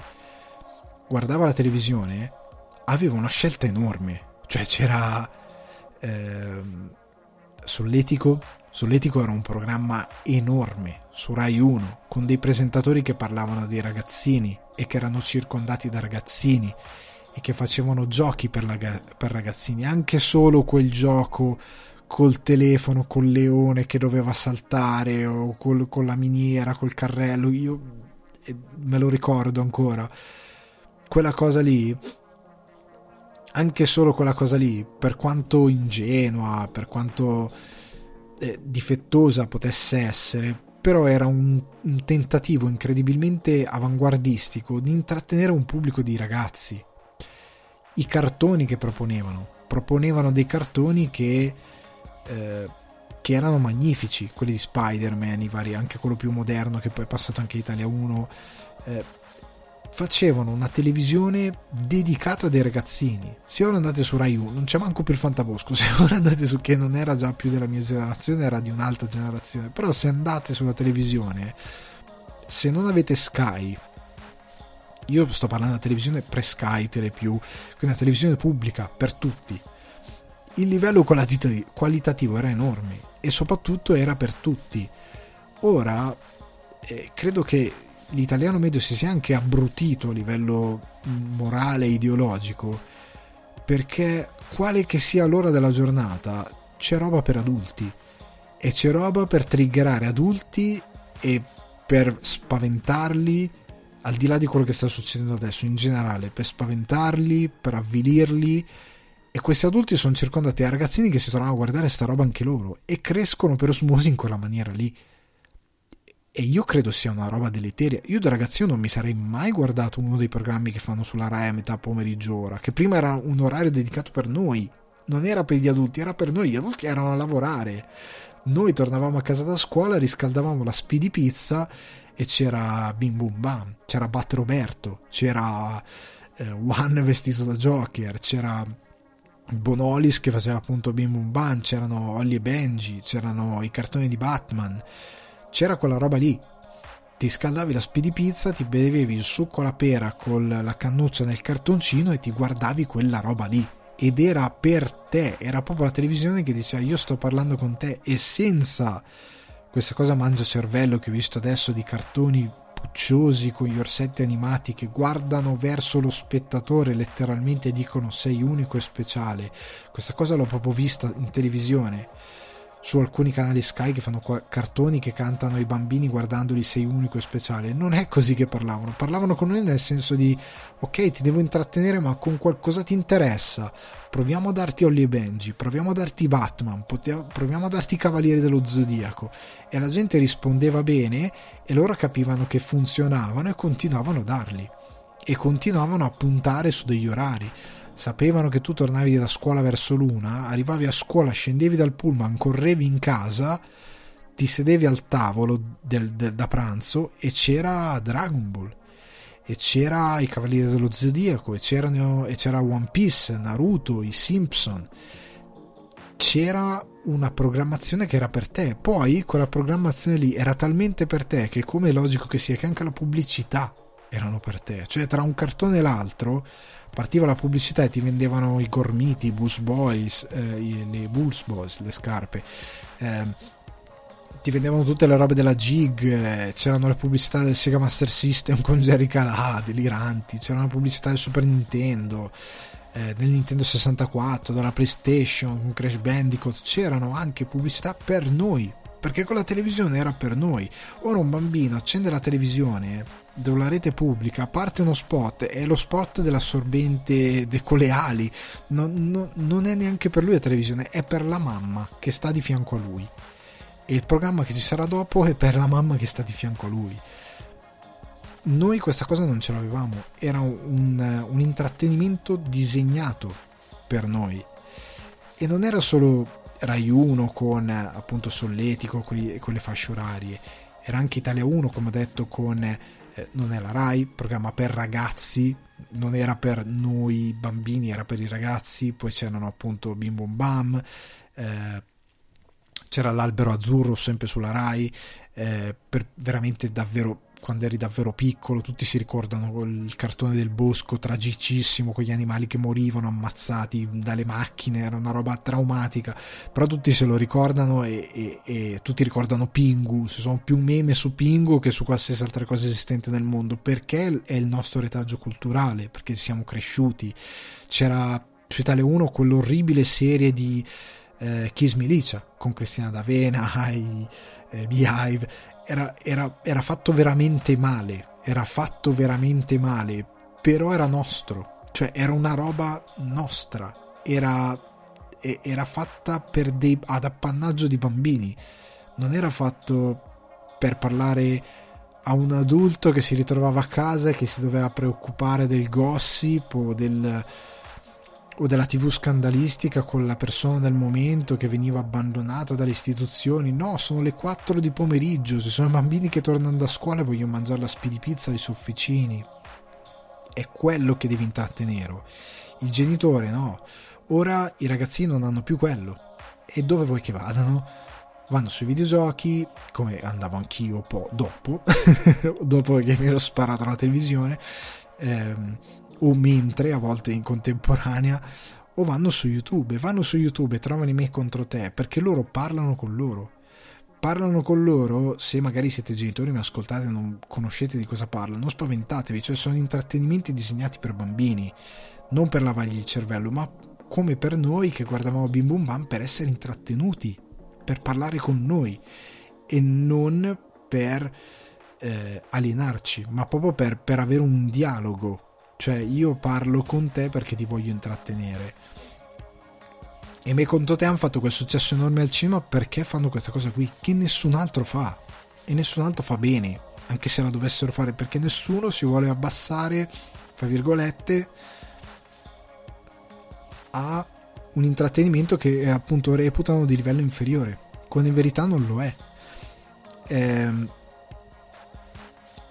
per molti anni Mediaset e Rai hanno fatto un lavoro enorme, enorme. Tartarughe Ninja. Poi lasciamo stare che tipo delle tartarughe ninja io non ho idea come sia andato a finire. Johnny è quasi magia, credo di aver visto una fine programmata in una maniera abbastanza assurda, ma non ne sono neanche sicuro perché c'era questa cosa che a volte anche anime manga tipo One Piece io ho visto le prime parti fino all'isola volante almeno 12 volte perché la programmazione arrivavano fino a un certo punto, avevano finito le puntate che arrivavano dal Giappone, vai, ricomincia, da puntata 1, da un momento all'altro ricomincia da capo, poi a un certo punto un giorno parti la pubblicità, oh, dal 12 febbraio puntate nuove di Naruto. E tutti, sì, perché non c'era quella roba lì? Perché non c'era, e quindi diventavano eventi. E, ehm, ed è stato una televisione grandiosa cioè, non dico una bella televisione, una televisione grandiosa, perché tu avevi qualcosa per te la mattina quando ti alzavi, mentre facevi colazione prima di andare a prendere l'autobus, avevi programmi per te quando tornavi a casa e pranzavi, avevi programmi per te dopo i compiti, a metà pomeriggio, perché c'era ancora roba per ragazzini, e, e a un certo punto si sono inventati anche i programmi per gli adolescenti. Però rimanendo tra i bambini, io credo che una delle cose più geniali sono state le reti regionali, perché molti cartoni come Kenny il Guerriero, eh, i Cavalieri dello Zodiaco, a dire la verità, sono arrivati su Italia 1 dopo, come Dragon Ball è arrivato dopo. Inizialmente lo vidi su JTV, ne, o Junior TV, ma ne parlerò dopo. Prima fatemi partire da questa parentesi che le TV regionali io sono cresciuto in Lombardia, quindi Tele Lombardia, Tele Monte Carlo, queste cose qua, compravano questi cartoni che eh, nessun altro trasmetteva, giapponesi, e li mandavano in, in onda. Galaxy, eh, Capitan Harlock, eh, City Hunter, eh, io ho visto cartoni di... Eh, su Antenna 3 facevano i cartoni stupendi di Silver Surfer, ehm, cartoni di... Eh, mio dio, c'erano una quantità enorme di cartoni giapponesi che veniva fatto su reti locali mentre su Italia 1 mandava le di Oscar, Anna dei capelli rossi, ehm, Papà Gambalunga, quei cartoni lì su altre reti facevano altri cartoni che magari erano più congeniali a quello che volevo vedere io. Rocky Joe, eh, Yu Yu degli Spettri eh, erano queste reti regionali eh, Yattaman che era stupendo che trasmettevano questi cartoni che altri non facevano. E quindi l'intrattenimento non finiva mai. E il mio eroe come ho anticipato è quell'uomo spettacolare che per me è un genio sarà un genio per sempre che si è inventato JTV Junior TV perché quest'uomo un giorno viene con l'idea che doveva creare un canale sostanzialmente nomade che in ogni regione d'Italia veniva trasmesso su ehm, un canale diverso, un canale regionale diverso che si chiamava Junior TV ed era più che altro un programma che un canale, una, un'intera programmazione per ragazzi che andava in onda per una fascia oraria enorme, enorme, era un pezzo di giornata enorme. E quest'uomo ha inventato sta cosa geniale e Junior TV prendeva eh, in prestito questi canali regionali che comunque più che eh, pubblicità locali, cati arredamenti, il mercatone dell'arredamento di Fizzonasco o le cartomanti assurde che facevano in altre regioni o qual, quale che fosse la, la pubblicità che, del, dell'attività locale nella vostra regione eh, non facevano granché o co- come il sabato appunto i classici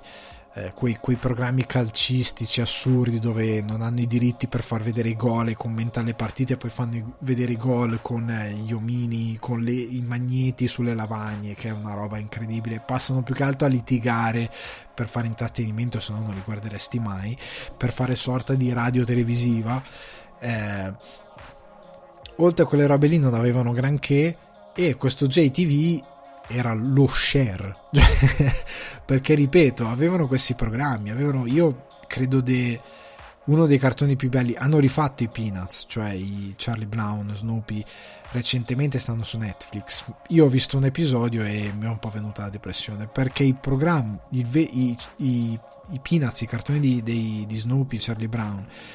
che facevano su JTV quelli americani che era coinvolto Schultz erano stupendi e, e, chi mi segue su Cinefax io ho parlato di uno dei film di Natale sviluppati Charlie, per Charlie Brown che è tratto da uno dei fumetti da una delle strisce che vedo tutti gli anni perché quei cartoni erano incredibili cioè erano godibili per me che ero bambino nonostante avessero un ritmo particolare perché erano come le strisce, erano sincopati, avevano una musica sincopata jazz, avevano gli adulti che parlavano a, a trombetta, no? facevano pa, pa, pa, erano quella roba lì. E avevano anche delle battute perché Charlie Brown è incredibile perché è come mischia roba per bambini e roba sembra Woody Allen sull'esistenzialismo. È, è, è un oggetto strano eh, Charlie Brown e i Peanuts. Eh, e il cartone rispettava moltissimo eh, quella, quell'impronta. Eppure era stupendo e non esiste più, cioè nel senso che l'hanno rifatto appunto su Netflix, ma non ha mm, secondo me non ha la stessa valenza. Quel poco che ho visto non ha la stessa valenza. Quel cartone lì era stupendo. GTV faceva mi pare Yattaman e io ci vidi Dragon Ball. Proprio Dragon Ball, la prima, chiamiamola serie con Goku bambino, io la vidi in parte su JTV e poi continuai a vederla su Italia 1 quando l'ho vista su Italia 1 con la famosa sigla di Giorgio Vanni. Eh, però JTV aveva un botto di roba, Yattaman, Charlie Brown, Dragon Ball, eh, credo forse anche addirittura City Hunter o Virtua Fighter. Eh, c'era il cartone di Virtua Fighter, di Street Fighter, forse anche su JTV. Comunque io mi ricordo che eh, è stata una delle cose più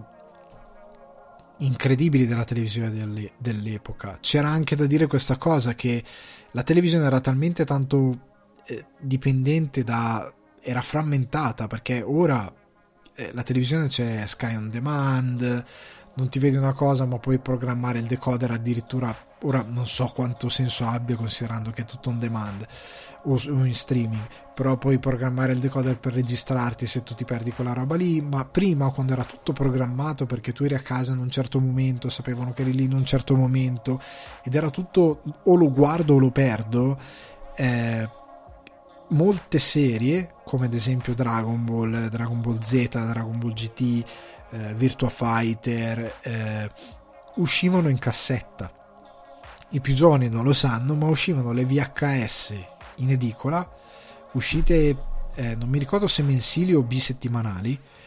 Eh, tu andavi in edicola, usciva la nuova cassetta di Dragon Ball Z e c'erano due puntate. Le puntate sono 40 minuti di 45 minuti di, di intrattenimento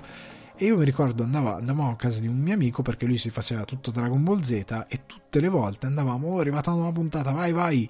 a casa sua e ci schiantavamo due puntate di Dragon Ball. E poi soffrivi perché magari due puntate non era successo granché e poi dovevi aspettare un'altra settimana.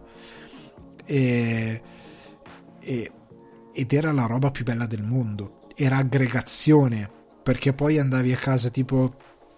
io ho questo trauma infantile di mia madre che eh, tuttora dice ma a te piaceva Anna dei capelli rossi? Piaceva a lei? Costri- mi costringeva a guardarlo poi finiva io andavo a casa del mio amico e guardavamo Dragon Ball o guardavamo Rocky Joe o guardavamo Ranma che non mi ricordo se eh, prima di andare su MTV lo facessero sono sicuro lo facessero su una rete regionale non sono sicuro fosse JTV però era credo fosse JTV sono quasi sicuro che lo facessero anche lì con la sigla originale eh, forse addirittura cantate in italiano, forse sarà ancora quella giapponese, non ho un ricordo al 100% affidabile, ma mi ricordo che facevo questa cosa, che dicevo sì sì, bello, poi uscivo e andavo a guardare un'altra cosa. Ehm, eh, però era quella roba lì delle videocassette era ora è impossibile, cioè chi cavolo se ne va a comprare? Nessuno. Però mi ricordo c'erano anche le cassette di Agostini, c'erano tipo esplorando il corpo, siamo fatti così ehm, usciva anche in cassetta, c'era la pubblicità. Mi ricordo quando fecero Dragon Ball GT, io me ne accorsi perché uscì eh, Dragon Ball Z stava esplodendo, uscì la pubblicità. Ah, ehm, è partita la nuova collana Dragon Ball GT esclusiva, non ancora vista in Italia perché non ancora in televisione non la facevano.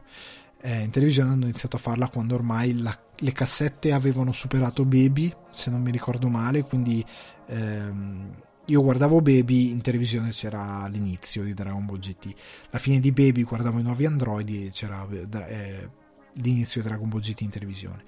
Eh, quindi c'erano queste cose. E con la televisione era incredibile. Quindi per me l'uomo che si è inventato JTV è stato uno degli uomini più geniali della nostra generazione. Quello che è successo è che poi siamo diventati adolescenti. E hanno iniziato a sorgere nuove esigenze e quella televisione lì stava, come ho detto in apertura, stava iniziando a morire. Quindi tutto quel comparto televisivo, JTV, Bim Bum Bam, Oli e Benji con la Speedy Pizza, eh, Solletico, stava morendo. E quella roba lì era stata sostituita da, io mi ricordo già ai tempi di Rossana, quindi quando ero già a medie, inizio superiore, che appunto con l'adolescenza quella roba lì non c'era già più e iniziava a esserci quegli stacchi con le animazioni di Italia 1 e la voce di Giorgio Vanni, se non ricordo male, che diceva ah, tra poco comincia non lo so, Rossana, mi raccomando, partiamo le pubblicità per i ragazzini. Io accendevo il Game Boy, iniziavo a giocare a Pokémon su Game Boy, il primo Pokémon rosso, e via. e aspettavo che arrivasse qualcos'altro per intrattenermi per il resto del pomeriggio e ritornando qui, la televisione era per noi, era il nostro regno, perché la guardavamo noi, non la gente annoiata che deve inasprirsi contro le ingiustizie della vita, che non sono tali. Eh, quindi iniziava a esserci un cambiamento. Non si voleva più fare con la televisione. Iniziavano a, a sorgere vari amici, eccetera, eccetera. Quello che arrivò però fu un'altra, de- un'altra delle cose, l'ultimo momento più alto eh, che secondo me la televisione ha avuto. E da lì non, eh, ci sono stati vari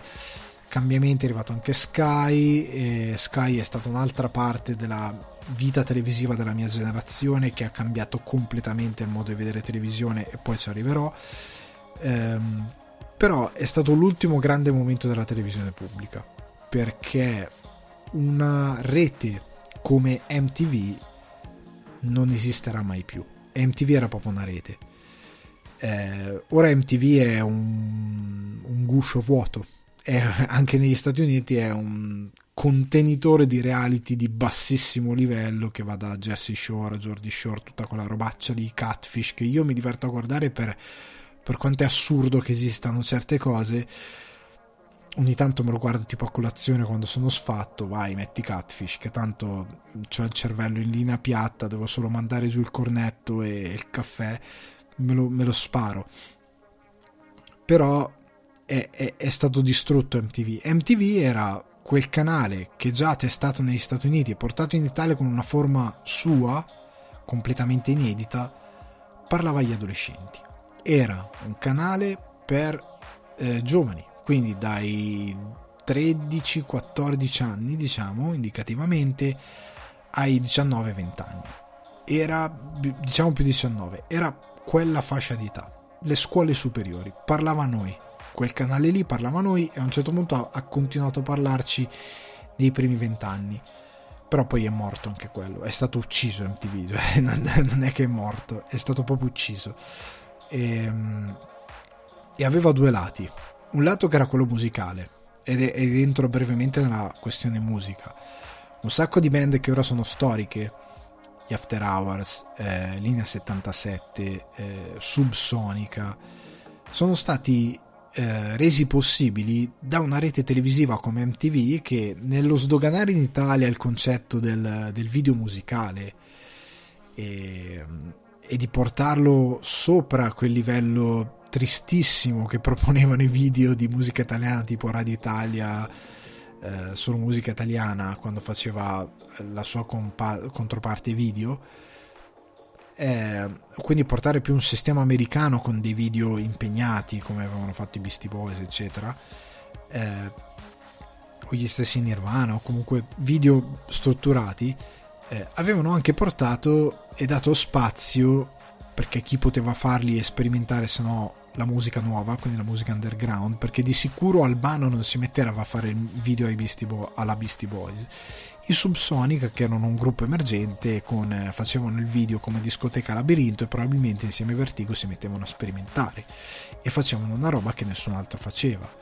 Eh, o anche il famoso video delle vibrazioni che poi è, è, è, funziona in parallelo con quello di Spalman, che è stupenda quella cosa lì, due video in uno visti da due angoli diversi. Eh, stupendi, andatevi a vedere se non li avete mai visti. Vi guardate eh, quello delle vibrazioni, eh, Giulia, e poi vi guardate Spalmen e, e, vi ammazzate. Quando vedete Spalmen, dopo che avete visto Giulia, voi but- vi buttate per terra. Se non l'avete mai visto, fatelo. Comunque, aveva dato modo a tutta quella musica di venire fuori e di portare ai nuovi giovani una musica diversa molto diversa e di aprire completamente un mondo perché chi ora ascolta la trap e questa cosa movimento dei rapper si credono incredibilmente moderni quando io andavo alle scuole medie guardavo i video di 50 Cent perché altra cosa su MTV c'era eh, Chris and Chris o chi per loro i VJ quindi i, i DJ televisivi quindi che vedevi che presentavano queste chart con la musica americana e già allora andava, cioè era ormai sdoganatissimo il rap, quindi Eminem, primi, eh, canzo- le prime canzoni di Eminem, le prime canzoni, tutto il boom di 50 Cent, eh, Justin Timberlake, prima di essere in solista Ian Sink, eh, tutta quella eh, generazione musicale lì che faceva hip hop, RB, c'erano proprio delle classifiche solo RB e quindi era tutto RB. Eh, per un'ora, mezz'ora, quello che era, c'erano le chart con, eh, che erano quelle americane, quindi avevi tutto il blocco di musica americana, quindi non solo la roba che c'era in Italia, quindi c'era un'apertura molto più ampia rispetto a quella che c'è ora, perché la radio tende a, a, a, a darti più roba eh, italiana, anche se si crede il contrario, ma non è vero. C'è molta più roba italiana, mentre prima c'era più internazionalità grazie a MTV. Ehm, ti dava una cosa che era completamente fuori da ogni schema e quindi crescevi anche con delle influenze culturali enormi perché comunque avevi la, flowchart R&B, flowchart solo rock, quindi se c'era il rocchettaro io ero più un rocchettaro, un punk, quindi mi piacevano più System of Down, i Korn, avevo anche la classifica per me. Ehm, chi voleva l'R&B c'era l'R&B, chi voleva il pop c'era la, la classifica pop e poi nel mezzo c'erano tutti quei programmi tipo Brand New che discuteva musica eh, nuova e diversa e quindi da lì tutti i vari gruppi tipo Subsonica, eh, tipo ehm, tutti questi gruppi after hours, tutti questi gruppi emergenti, nuovi, che facevano roba diversa, venivano in questi programmi qui, venivano portati, l'underground veniva portato in televisione a un pubblico di... Eh, che era tutto un pubblico di ascoltatori, perché alla fine era gente che eh, comprava musica, poi alla fine, che era quella che effettivamente comprava i dischi e andava ai concerti, eh, e venivano portati a loro. E,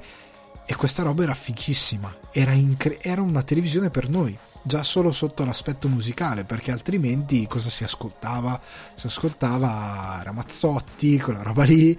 eh, a livello eh, pop di massima diffusione. Ecco, in verità noi abbiamo sviluppato, se ora probabilmente abbiamo dei, conta- dei cantanti che hanno un gusto musicale molto più, per alcune cose più internazionale, anche perché c'è stato questo grosso impatto. Eh, come se abbiamo un gruppo come Subsonica che è incredibilmente moderno ed è uno dei migliori gruppi live che c'è in Italia perché c'è stato un, un sistema che gli ha permesso di venire fuori così tanto. E quindi MTV aveva anche semplice, famosissimo eh, TRL che ci ha dato Cattelan, eh, eh, Cattelan, che ci ha dato Giorgia Surina, che ci ha dato tutti questi VJ che hanno fatto grande carriera o che comunque hanno intrattenuto per anni i nostri pomeriggi, chi è che non andato, che non ha voluto andare per una volta a Milano sotto il balcone di TRL eh, a gridare quei cartelloni era pieno io ho conosciuto tante persone che sono volute andare con i loro cartelloni perché ah domani ci sono i Backstreet Boys tutti vai sfondiamo un piazza Duomo per andare con i cartelloni a gridare. Domani ci sono i Nickelback domani ci sono i Foo Fighters che sono in concerto e quindi si fermano lì. Eh, c'era era un evento e il fatto di in Italia vedere un programma che al posto di intervistare, scusate se mi ripeto sempre, ma Albano e Romina, o intervistare il solito, il solito, cantante italiano, il cantatore italiano che il ragazzino non gliene fregava niente, intervistava i Foo Fighters o intervistava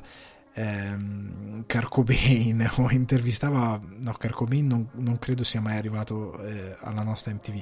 è morto prima. O comunque la possibilità di avere i System of a Down di avere i Green Day eh, di avere questo, questo, questa connessione con una cosa che prima era irraggiungibile perché non è internet di adesso che è tutto più vicino eh, anche personaggi internazionali apri Instagram, c'è il tuo attore preferito, per dire, ehm, dà una dimensione incredibilmente diversa e dà un'accessibilità incredibilmente diversa.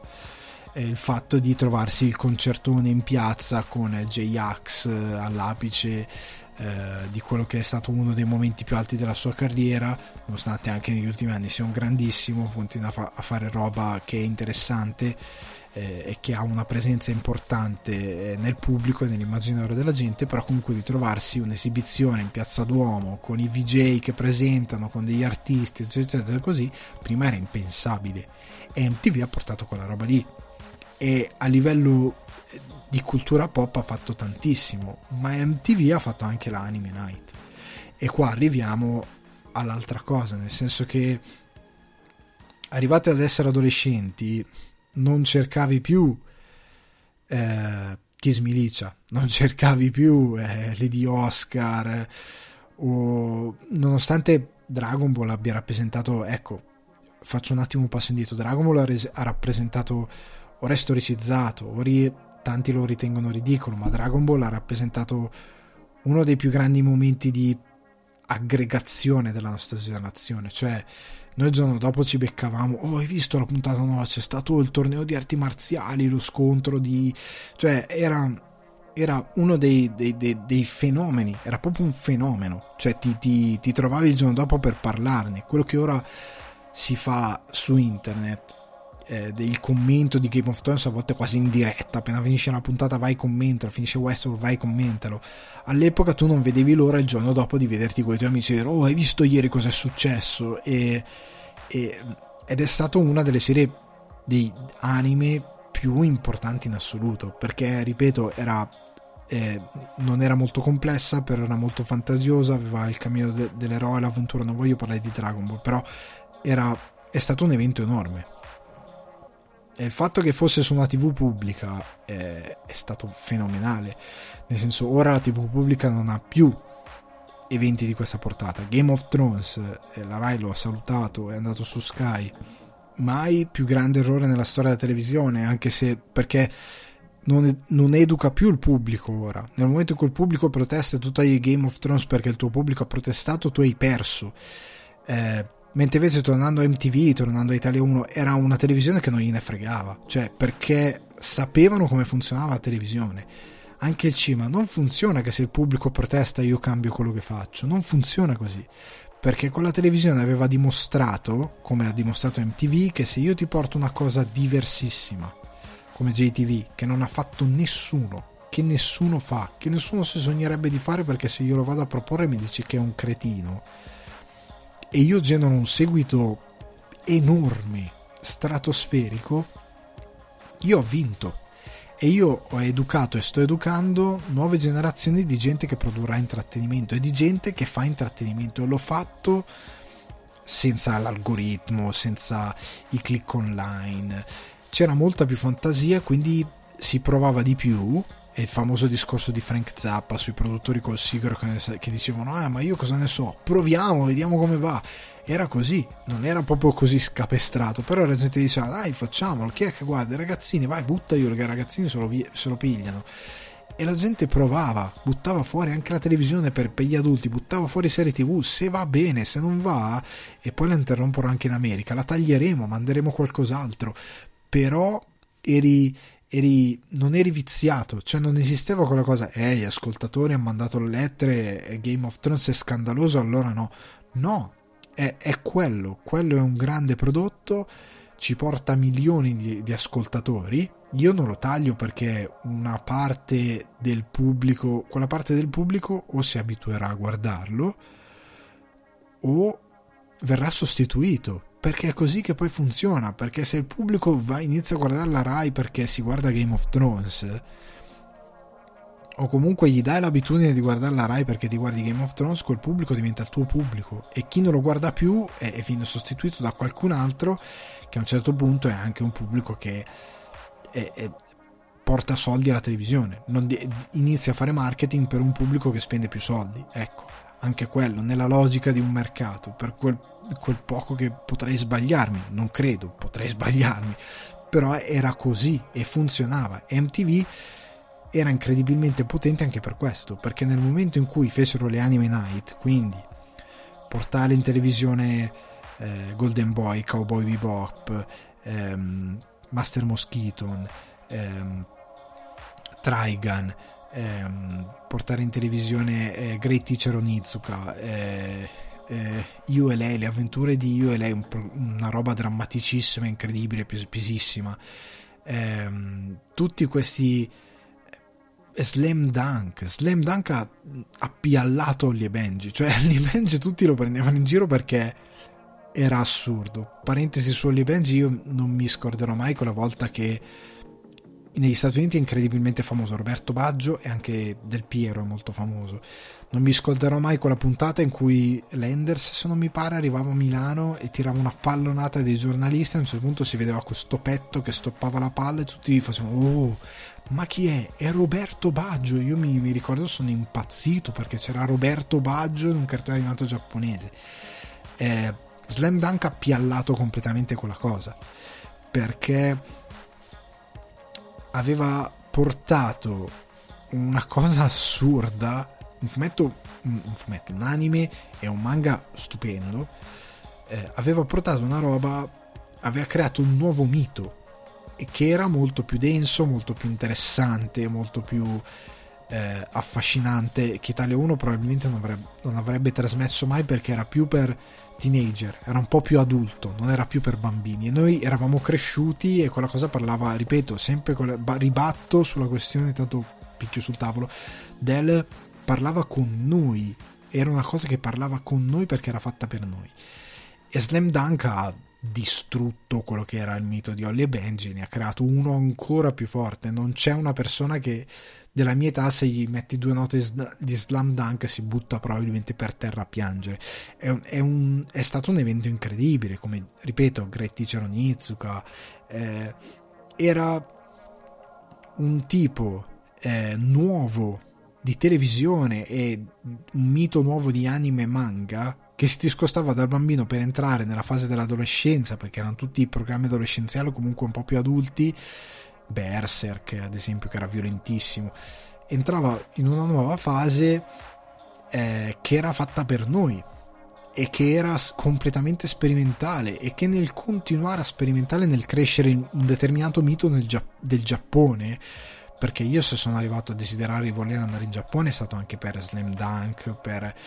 tutto quell'intrattenimento lì che ora non esiste più nella televisione pubblica, perché MTV ricordiamo era televisione pubblica, non, non sto parlando dell'epoca Sky, era tutto pubblico, cioè, la televisione era lì ed avevi visto intrattenimento incredibile.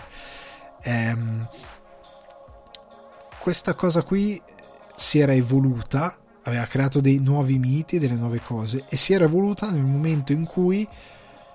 a un certo punto dicono ma perché non facciamo anche serie tv? E a un certo punto ti trovavi That 70 Show, eh, quello il diario di una teenager, eh, non mi ricordo adesso come si chiama, eh, però c'era il migliore di tutti dopo That 70 Show, che era Scrubs. Scrubs è la serie tv che io sto aspettando che la gente l'ha riscoperta. Io spero che questa cosa del appunto, coronavirus che si è diffuso col video di come si diffonde un contagio, un'infezione all'ospedale possa far capire e ricordare magari alla gente perché negli ultimi anni è ritornato il mito di Friends che non capisco, cioè sarà per quella cosa che generalmente le generazioni sono sempre in ritardo, quindi se quando ero piccolino io andavano un botto di serie degli anni 70, cioè eh, probabilmente quelli degli anni 70 dicevano ma raga ma perché guardate sta roba? Quindi probabilmente quelli di adesso staranno in fissa con la roba degli anni 90, no? C'è stata l'ondata anni 80, però Friends è puro anni 90 e probabilmente tutti la ameranno. Quando in verità io che la amavo trovo molto più interessante negli ultimi anni a I Met Your Mother perché è più vicino a quello che io eh, ho vissuto e continuo a vivere come esperienza di vita, è più relativo effettivamente a quello che vivo e che ho vissuto rispetto a Friends che è veramente lontanissimo, è lontano anni luce. Eh, oltre ad essere vecchio proprio come sitcom, How I Met Your Mother è molto più moderno, però ancora più moderno di tutti e due è Scrubs, che io aspetto che venga rivalutato perché eh, il merito di MTV è stato quello di portare in Italia una delle, televis- delle serie tv più di culto, meglio realizzate e geniali della storia della serie tv. Perché ora non ne voglio parlare in modo esaustivo, però in un momento storico in cui il medical drama quindi House, Grace Anatomy che è uscito quasi in contemporanea, che tanti dicono Scrubs ha copiato, ma è come dire, non lo so, come andare a dire a Messi che ha copiato 100 fanti, cioè no, giocano lo stesso sport, ma uno è un fenomeno e l'altro sì, va bene, sa giocare a calcio. Ehm, IAR, tutta quella roba lì, ehm, qualcuno aveva deciso, uno, di raccontare davvero quello che succede agli, spe- agli specializzanti, perché l'autore della serie tv eh, che ah, conosce il vero JD, ecco, diciamo il vero JD, che in verità è il suo amico che quando lui studiava cinema, lui faceva lo specializzando, gli raccontava sempre cose assurde e lui ha detto ma perché non ci facciamo una serie su queste cose assurde che mi racconti? Quindi tanti aneddoti su eh, la vita da specializzando, quindi il fatto di rubare le robe in ospedali, i budini, la carta igienica e altre cose, o come gli oggetti sfilati, altre cose che sono nella serie sono racconti del vero Jedi che fa anche una parte nel, nello show, eh, fa delle comparsate nello show. Ma eh, l'idea geniale è stata appunto di raccontare la vera esperienza di uno specializzando da quando entra in ospedale e tutto quello che affronta fino a quando non diventa uomo e quindi adulto, vero, un vero medico, quindi anche un, uno show che ha una narrativa ben precisa fin dall'inizio. Ehm, di raccontare quella cosa lì con un protagonista che usando l'idea del viale del tramonto, quindi ancora Grace Anatomy ha usato la voce fuori campo, no, l'aveva già fatto Wilder, non l'ha inventato Shonda. Quindi la voce pensiero che eh, racconta tutte le storie dei vari protagonisti in modo comico, pur mettendosi dentro del dramma, perché in Scrubs ci sono delle puntate che a livello di dramma, come quella dell'infezione, sono incredibilmente pregne e pesanti e, e, che ti fanno commuovere, che ti fanno imparare tantissimo determinati aspetti della vita e di come funzionano molte dinamiche di crescita e anche che inseg- educativo a livello di moralità, di insegnare le sfumature di grigio tra comportamenti giusti comportamenti sbagliati, moralità che sotto un certo punto di vista gli americani vanno invi- invi- invi- yeah, invidiati perché hanno effettivamente davvero, mi sono ammazzato la lingua, eh, hanno tutte queste sfumature che molti altri telefilm non hanno e che tendono a ridurre il tutto a un dramma eccessivo, Grey's Anatomy ha dramma eccessivo, o Dottor House, che tu dici sì, vabbè, ma alla fine la, la cosa interessante non è i casi, ma sì, però sei arrivato a un estremo per dirmi quella cosa lì. Mentre invece Scrubs rimaneva estremo nella comicità, nel senso che aveva una comicità demenziale, ma incredibilmente onesto nel raccontarti i contrasti dei personaggi ed è questo che lo rende una grande serie tv perché le puntate sono di 25-30 minuti e in quel lasso di tempo ti racconta una storia completa con una morale e lo fa bene usando più personaggi e le loro esperienze quindi più archi narrativi in una stessa puntata eh, due o tre a volte eh, ma lo fa facendoti ridere in modo demenziale estremo, quindi quella è la parte estrema perché le fantasie di JD sono folli, non sono per nulla reali, però sono per farti ridere. Però quando deve venire a dirti una cosa seria come la leucemia, come il fatto di affrontare la propria crescita, quindi di essere più o meno responsabili, eh, il fatto di eh, affrontare la morte di un genitore, il fatto di affrontare un proprio fallimento, il fatto del, di lasciarsi alle spalle determinate cose di un'età, entrare in altre di un'altra età. Eh, quando arriva a quelle cose lì è incredibilmente onesto, non, non solo serio, ma proprio onesto, cioè non ti prende in giro, ti racconta pur mettendo in scena in quella che è una serie televisiva, non tanto una sitcom, perché non è una sitcom, perché aveva già un'impostazione di regia, non era il classico totalone campo medio a inquadrare un teatro di posa, cioè c'era una scenografia, c'erano tante comparse, dei movimenti di camera, pur semplici ma funzionali a uscire dalla sitcom e entrare dentro una vera serie tv. Il tutto per quindi incredibilmente moderno e più simile alla televisione di oggi. Il tutto per darti un messaggio forte e onesto, perché era, ripeto, era onesto. Non ti prende in giro, non ti dà eh, io una cosa che non sopporto di Grace Anatomy è che questi sono tutti drammi personali di personaggi che eh, anche in Scrubs ci sono dei drammi personali ma sono più centrati eh, quelli di Grey's Anatomy mi sembrano frivoli, mi sembrano capricci di persone eh, che non hanno drammi veri, non so come dirlo. Invece Scrubs, anche quando si parla della, della depressione e della solitudine e di come eh, lui eh, c'è quella puntata dove parla del sentirsi solo in mezzo alla gente, c'è quella scena finale che lui cammina in ospedale, tutto va a doppia velocità attorno a lui e lui è l'unico che va a velocità normale e parla del sentirsi solo in mezzo a, centinaia di persone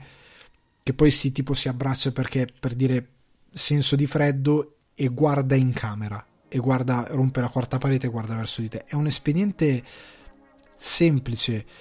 ma nella sua semplicità è molto onesto e fa un discorso molto onesto. Tutta la puntata affronta la, il tema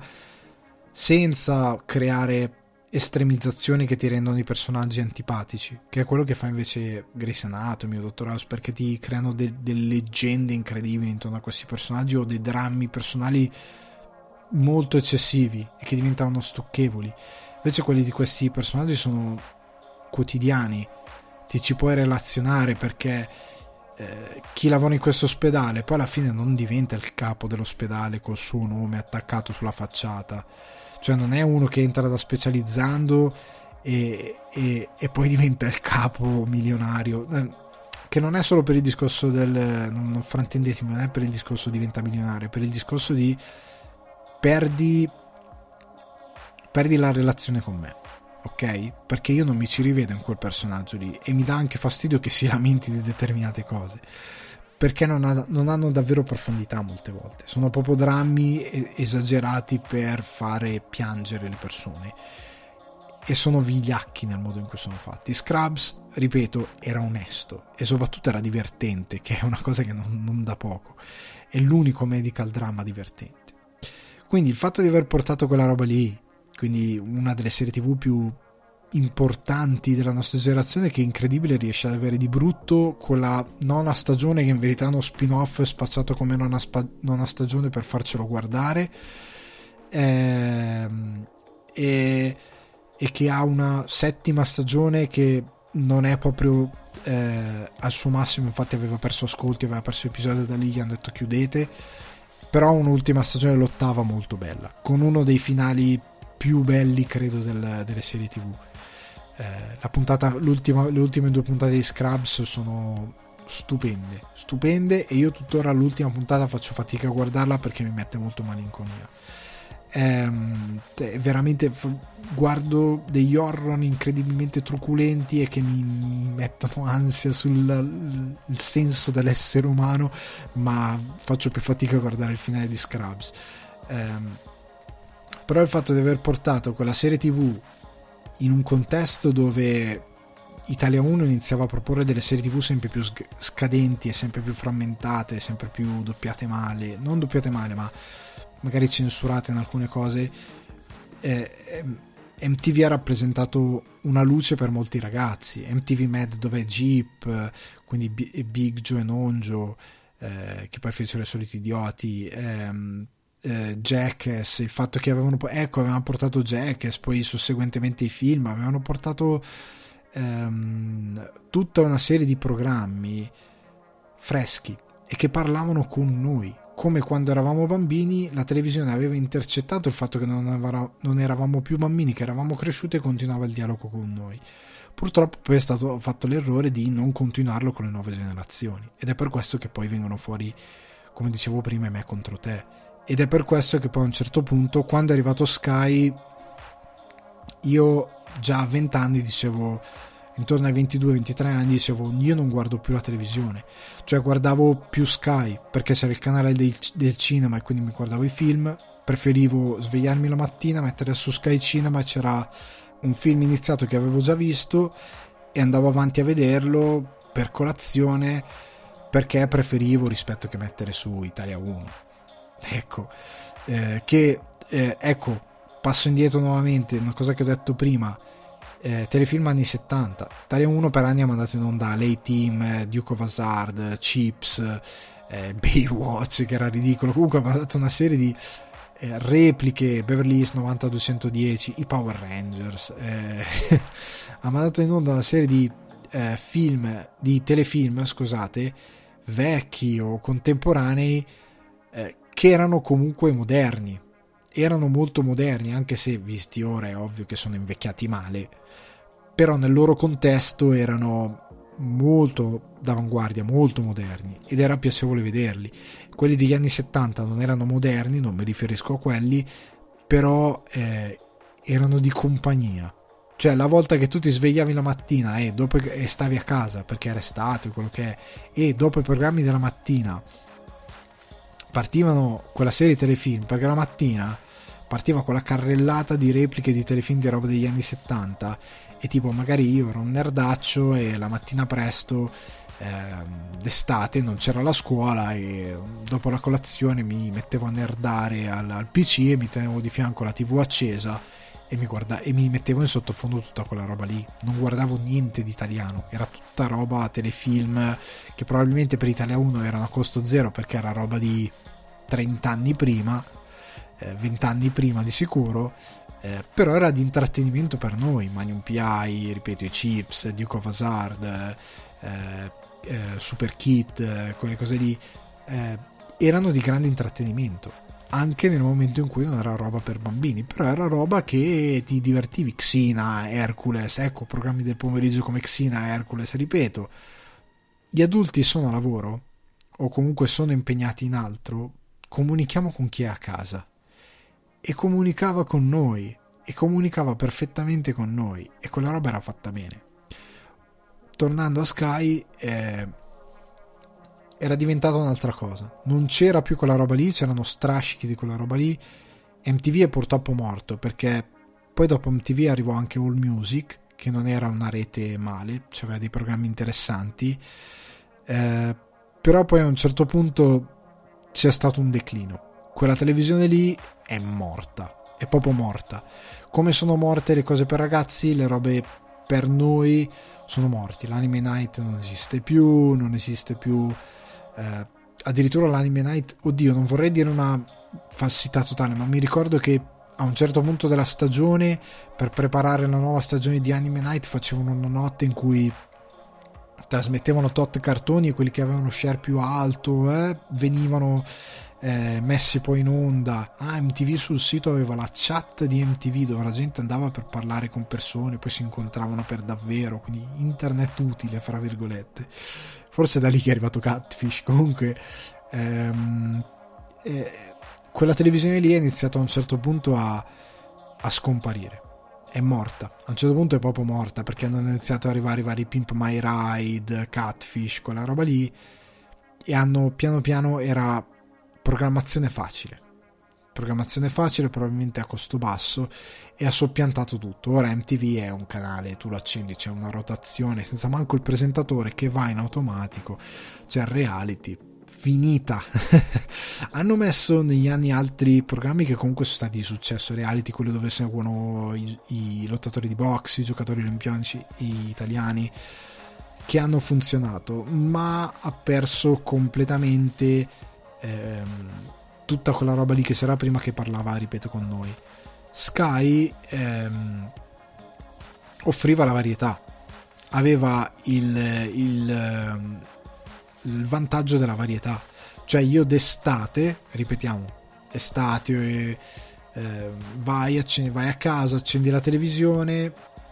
pianti e io vedevo qualsiasi c'era di tutto. Cioè Sky fu una rivoluzione.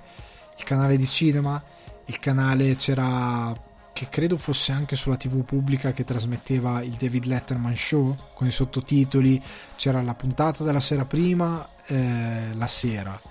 e la mattina la replica. Comunque io ho sviluppato anche un certo senso comico perché oltre al cinema americano avevo iniziato a guardare il David Letterman e quindi avevo iniziato a gradire un tipo di comicità più americana perché mi guardavo Sky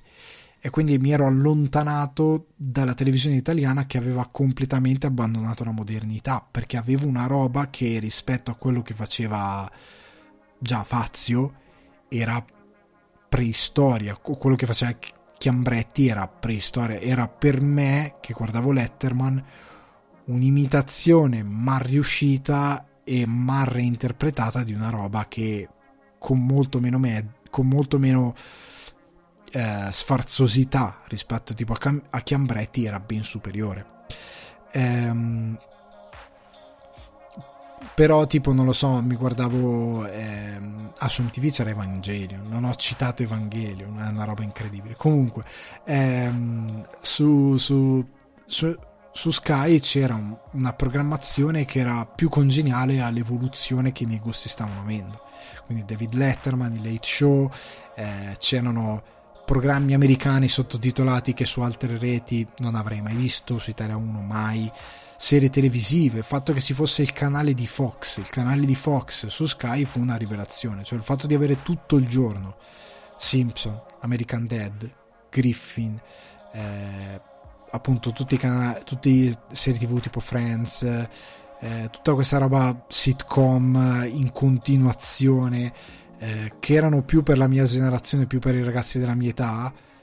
è stata un'apertura enorme. stata un'apertura enorme, i vari reality tipo il banco dei pugni, tutte quelle robe che poi sono arrivati anche sul digitale terrestre, però stiamo parlando già di un momento in cui la televisione si era spostata completamente da quello che era prima e il digitale terrestre per tante cose si è tolto a un certo punto da Sky, è diventato in comune la televisione normale perché la televisione normale se no se dipendeva dai canali regionali Italia 1, Canale 5, Rete 4 e le 3 Rai era finita. Quindi è ovvio che c'è stata un'evoluzione anche lì, però è una televisione diversa, eh,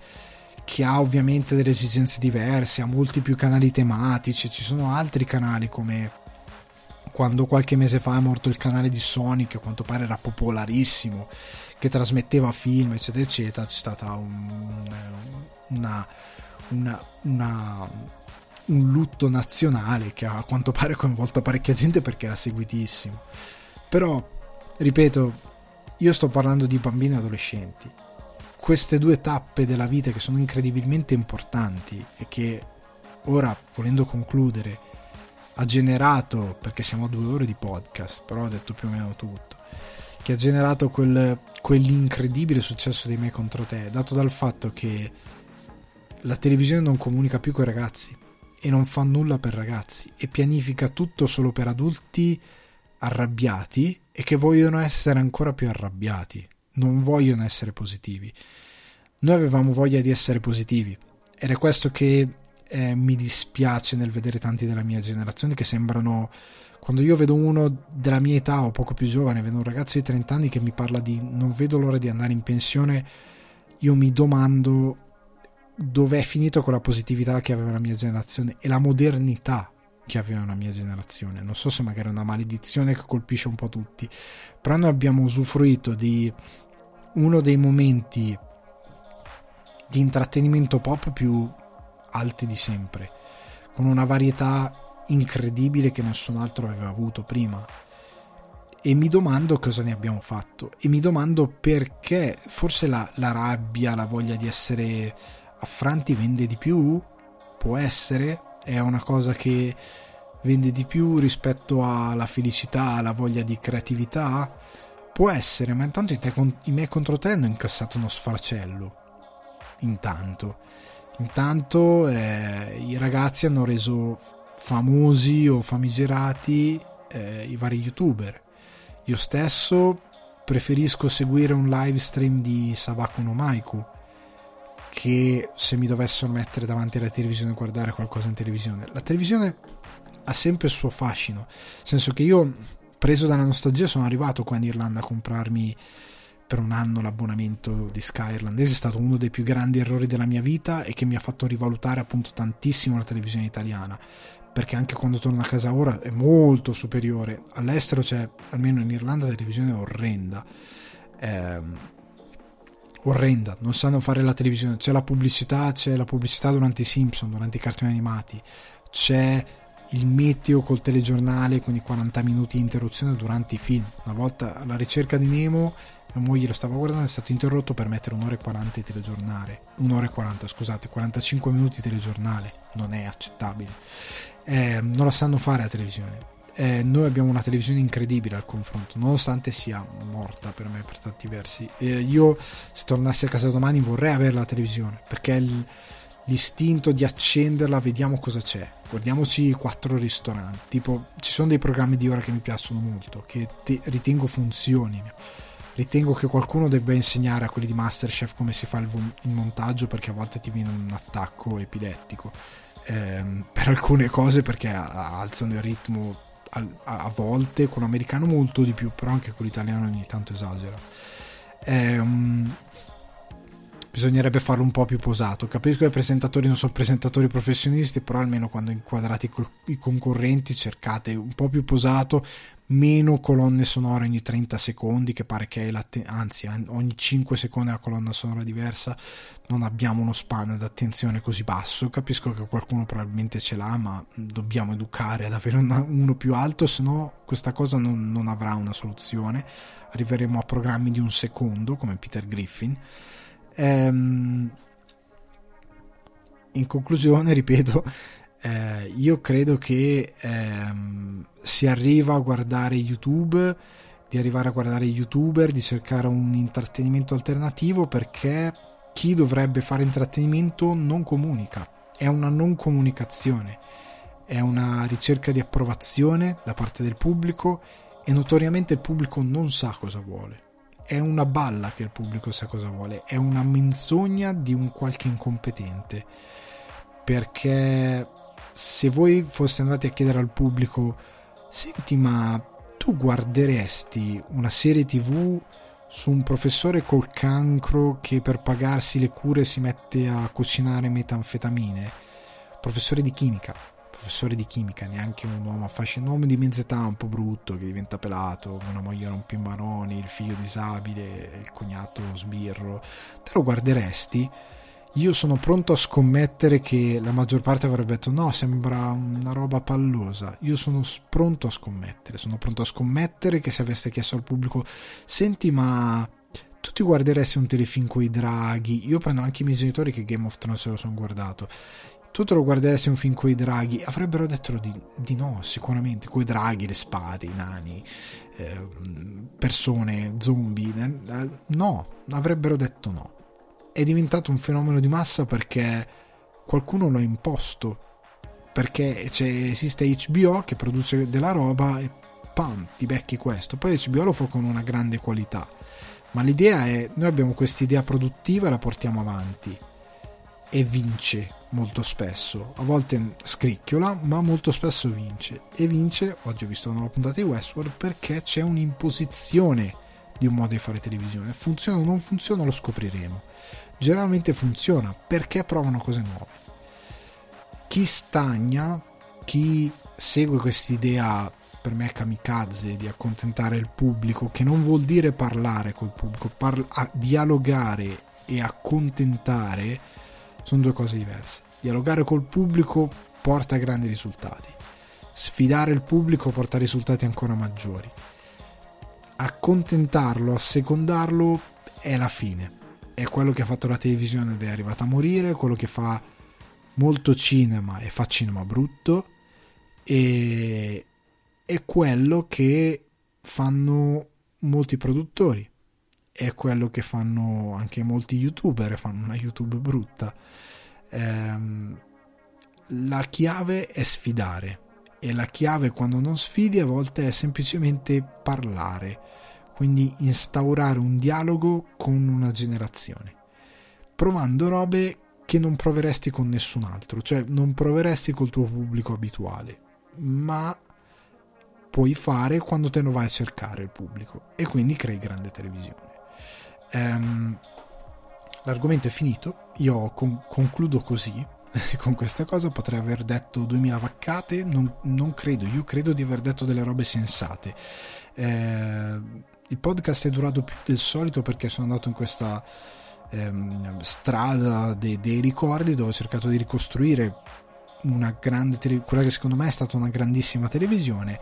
Eh, spero che vi abbia intrattenuto come al solito, spero che eh, vi porti a condividere il podcast, a votarlo eh, con 5 stelle su Apple Podcast, a seguirlo su Google Podcast, a seguirlo su YouTube, a condividerlo, a lasciare un mi piace, a commentare anche con i vostri ricordi, con quello che vi ha lasciato la televisione di quegli anni. Eh, mi piacerebbe saperlo, mi piacerebbe avere un feedback da parte di chi ascolta il podcast. Eh, per ora è tutto e ci sentiamo alla prossima settimana. Ciao!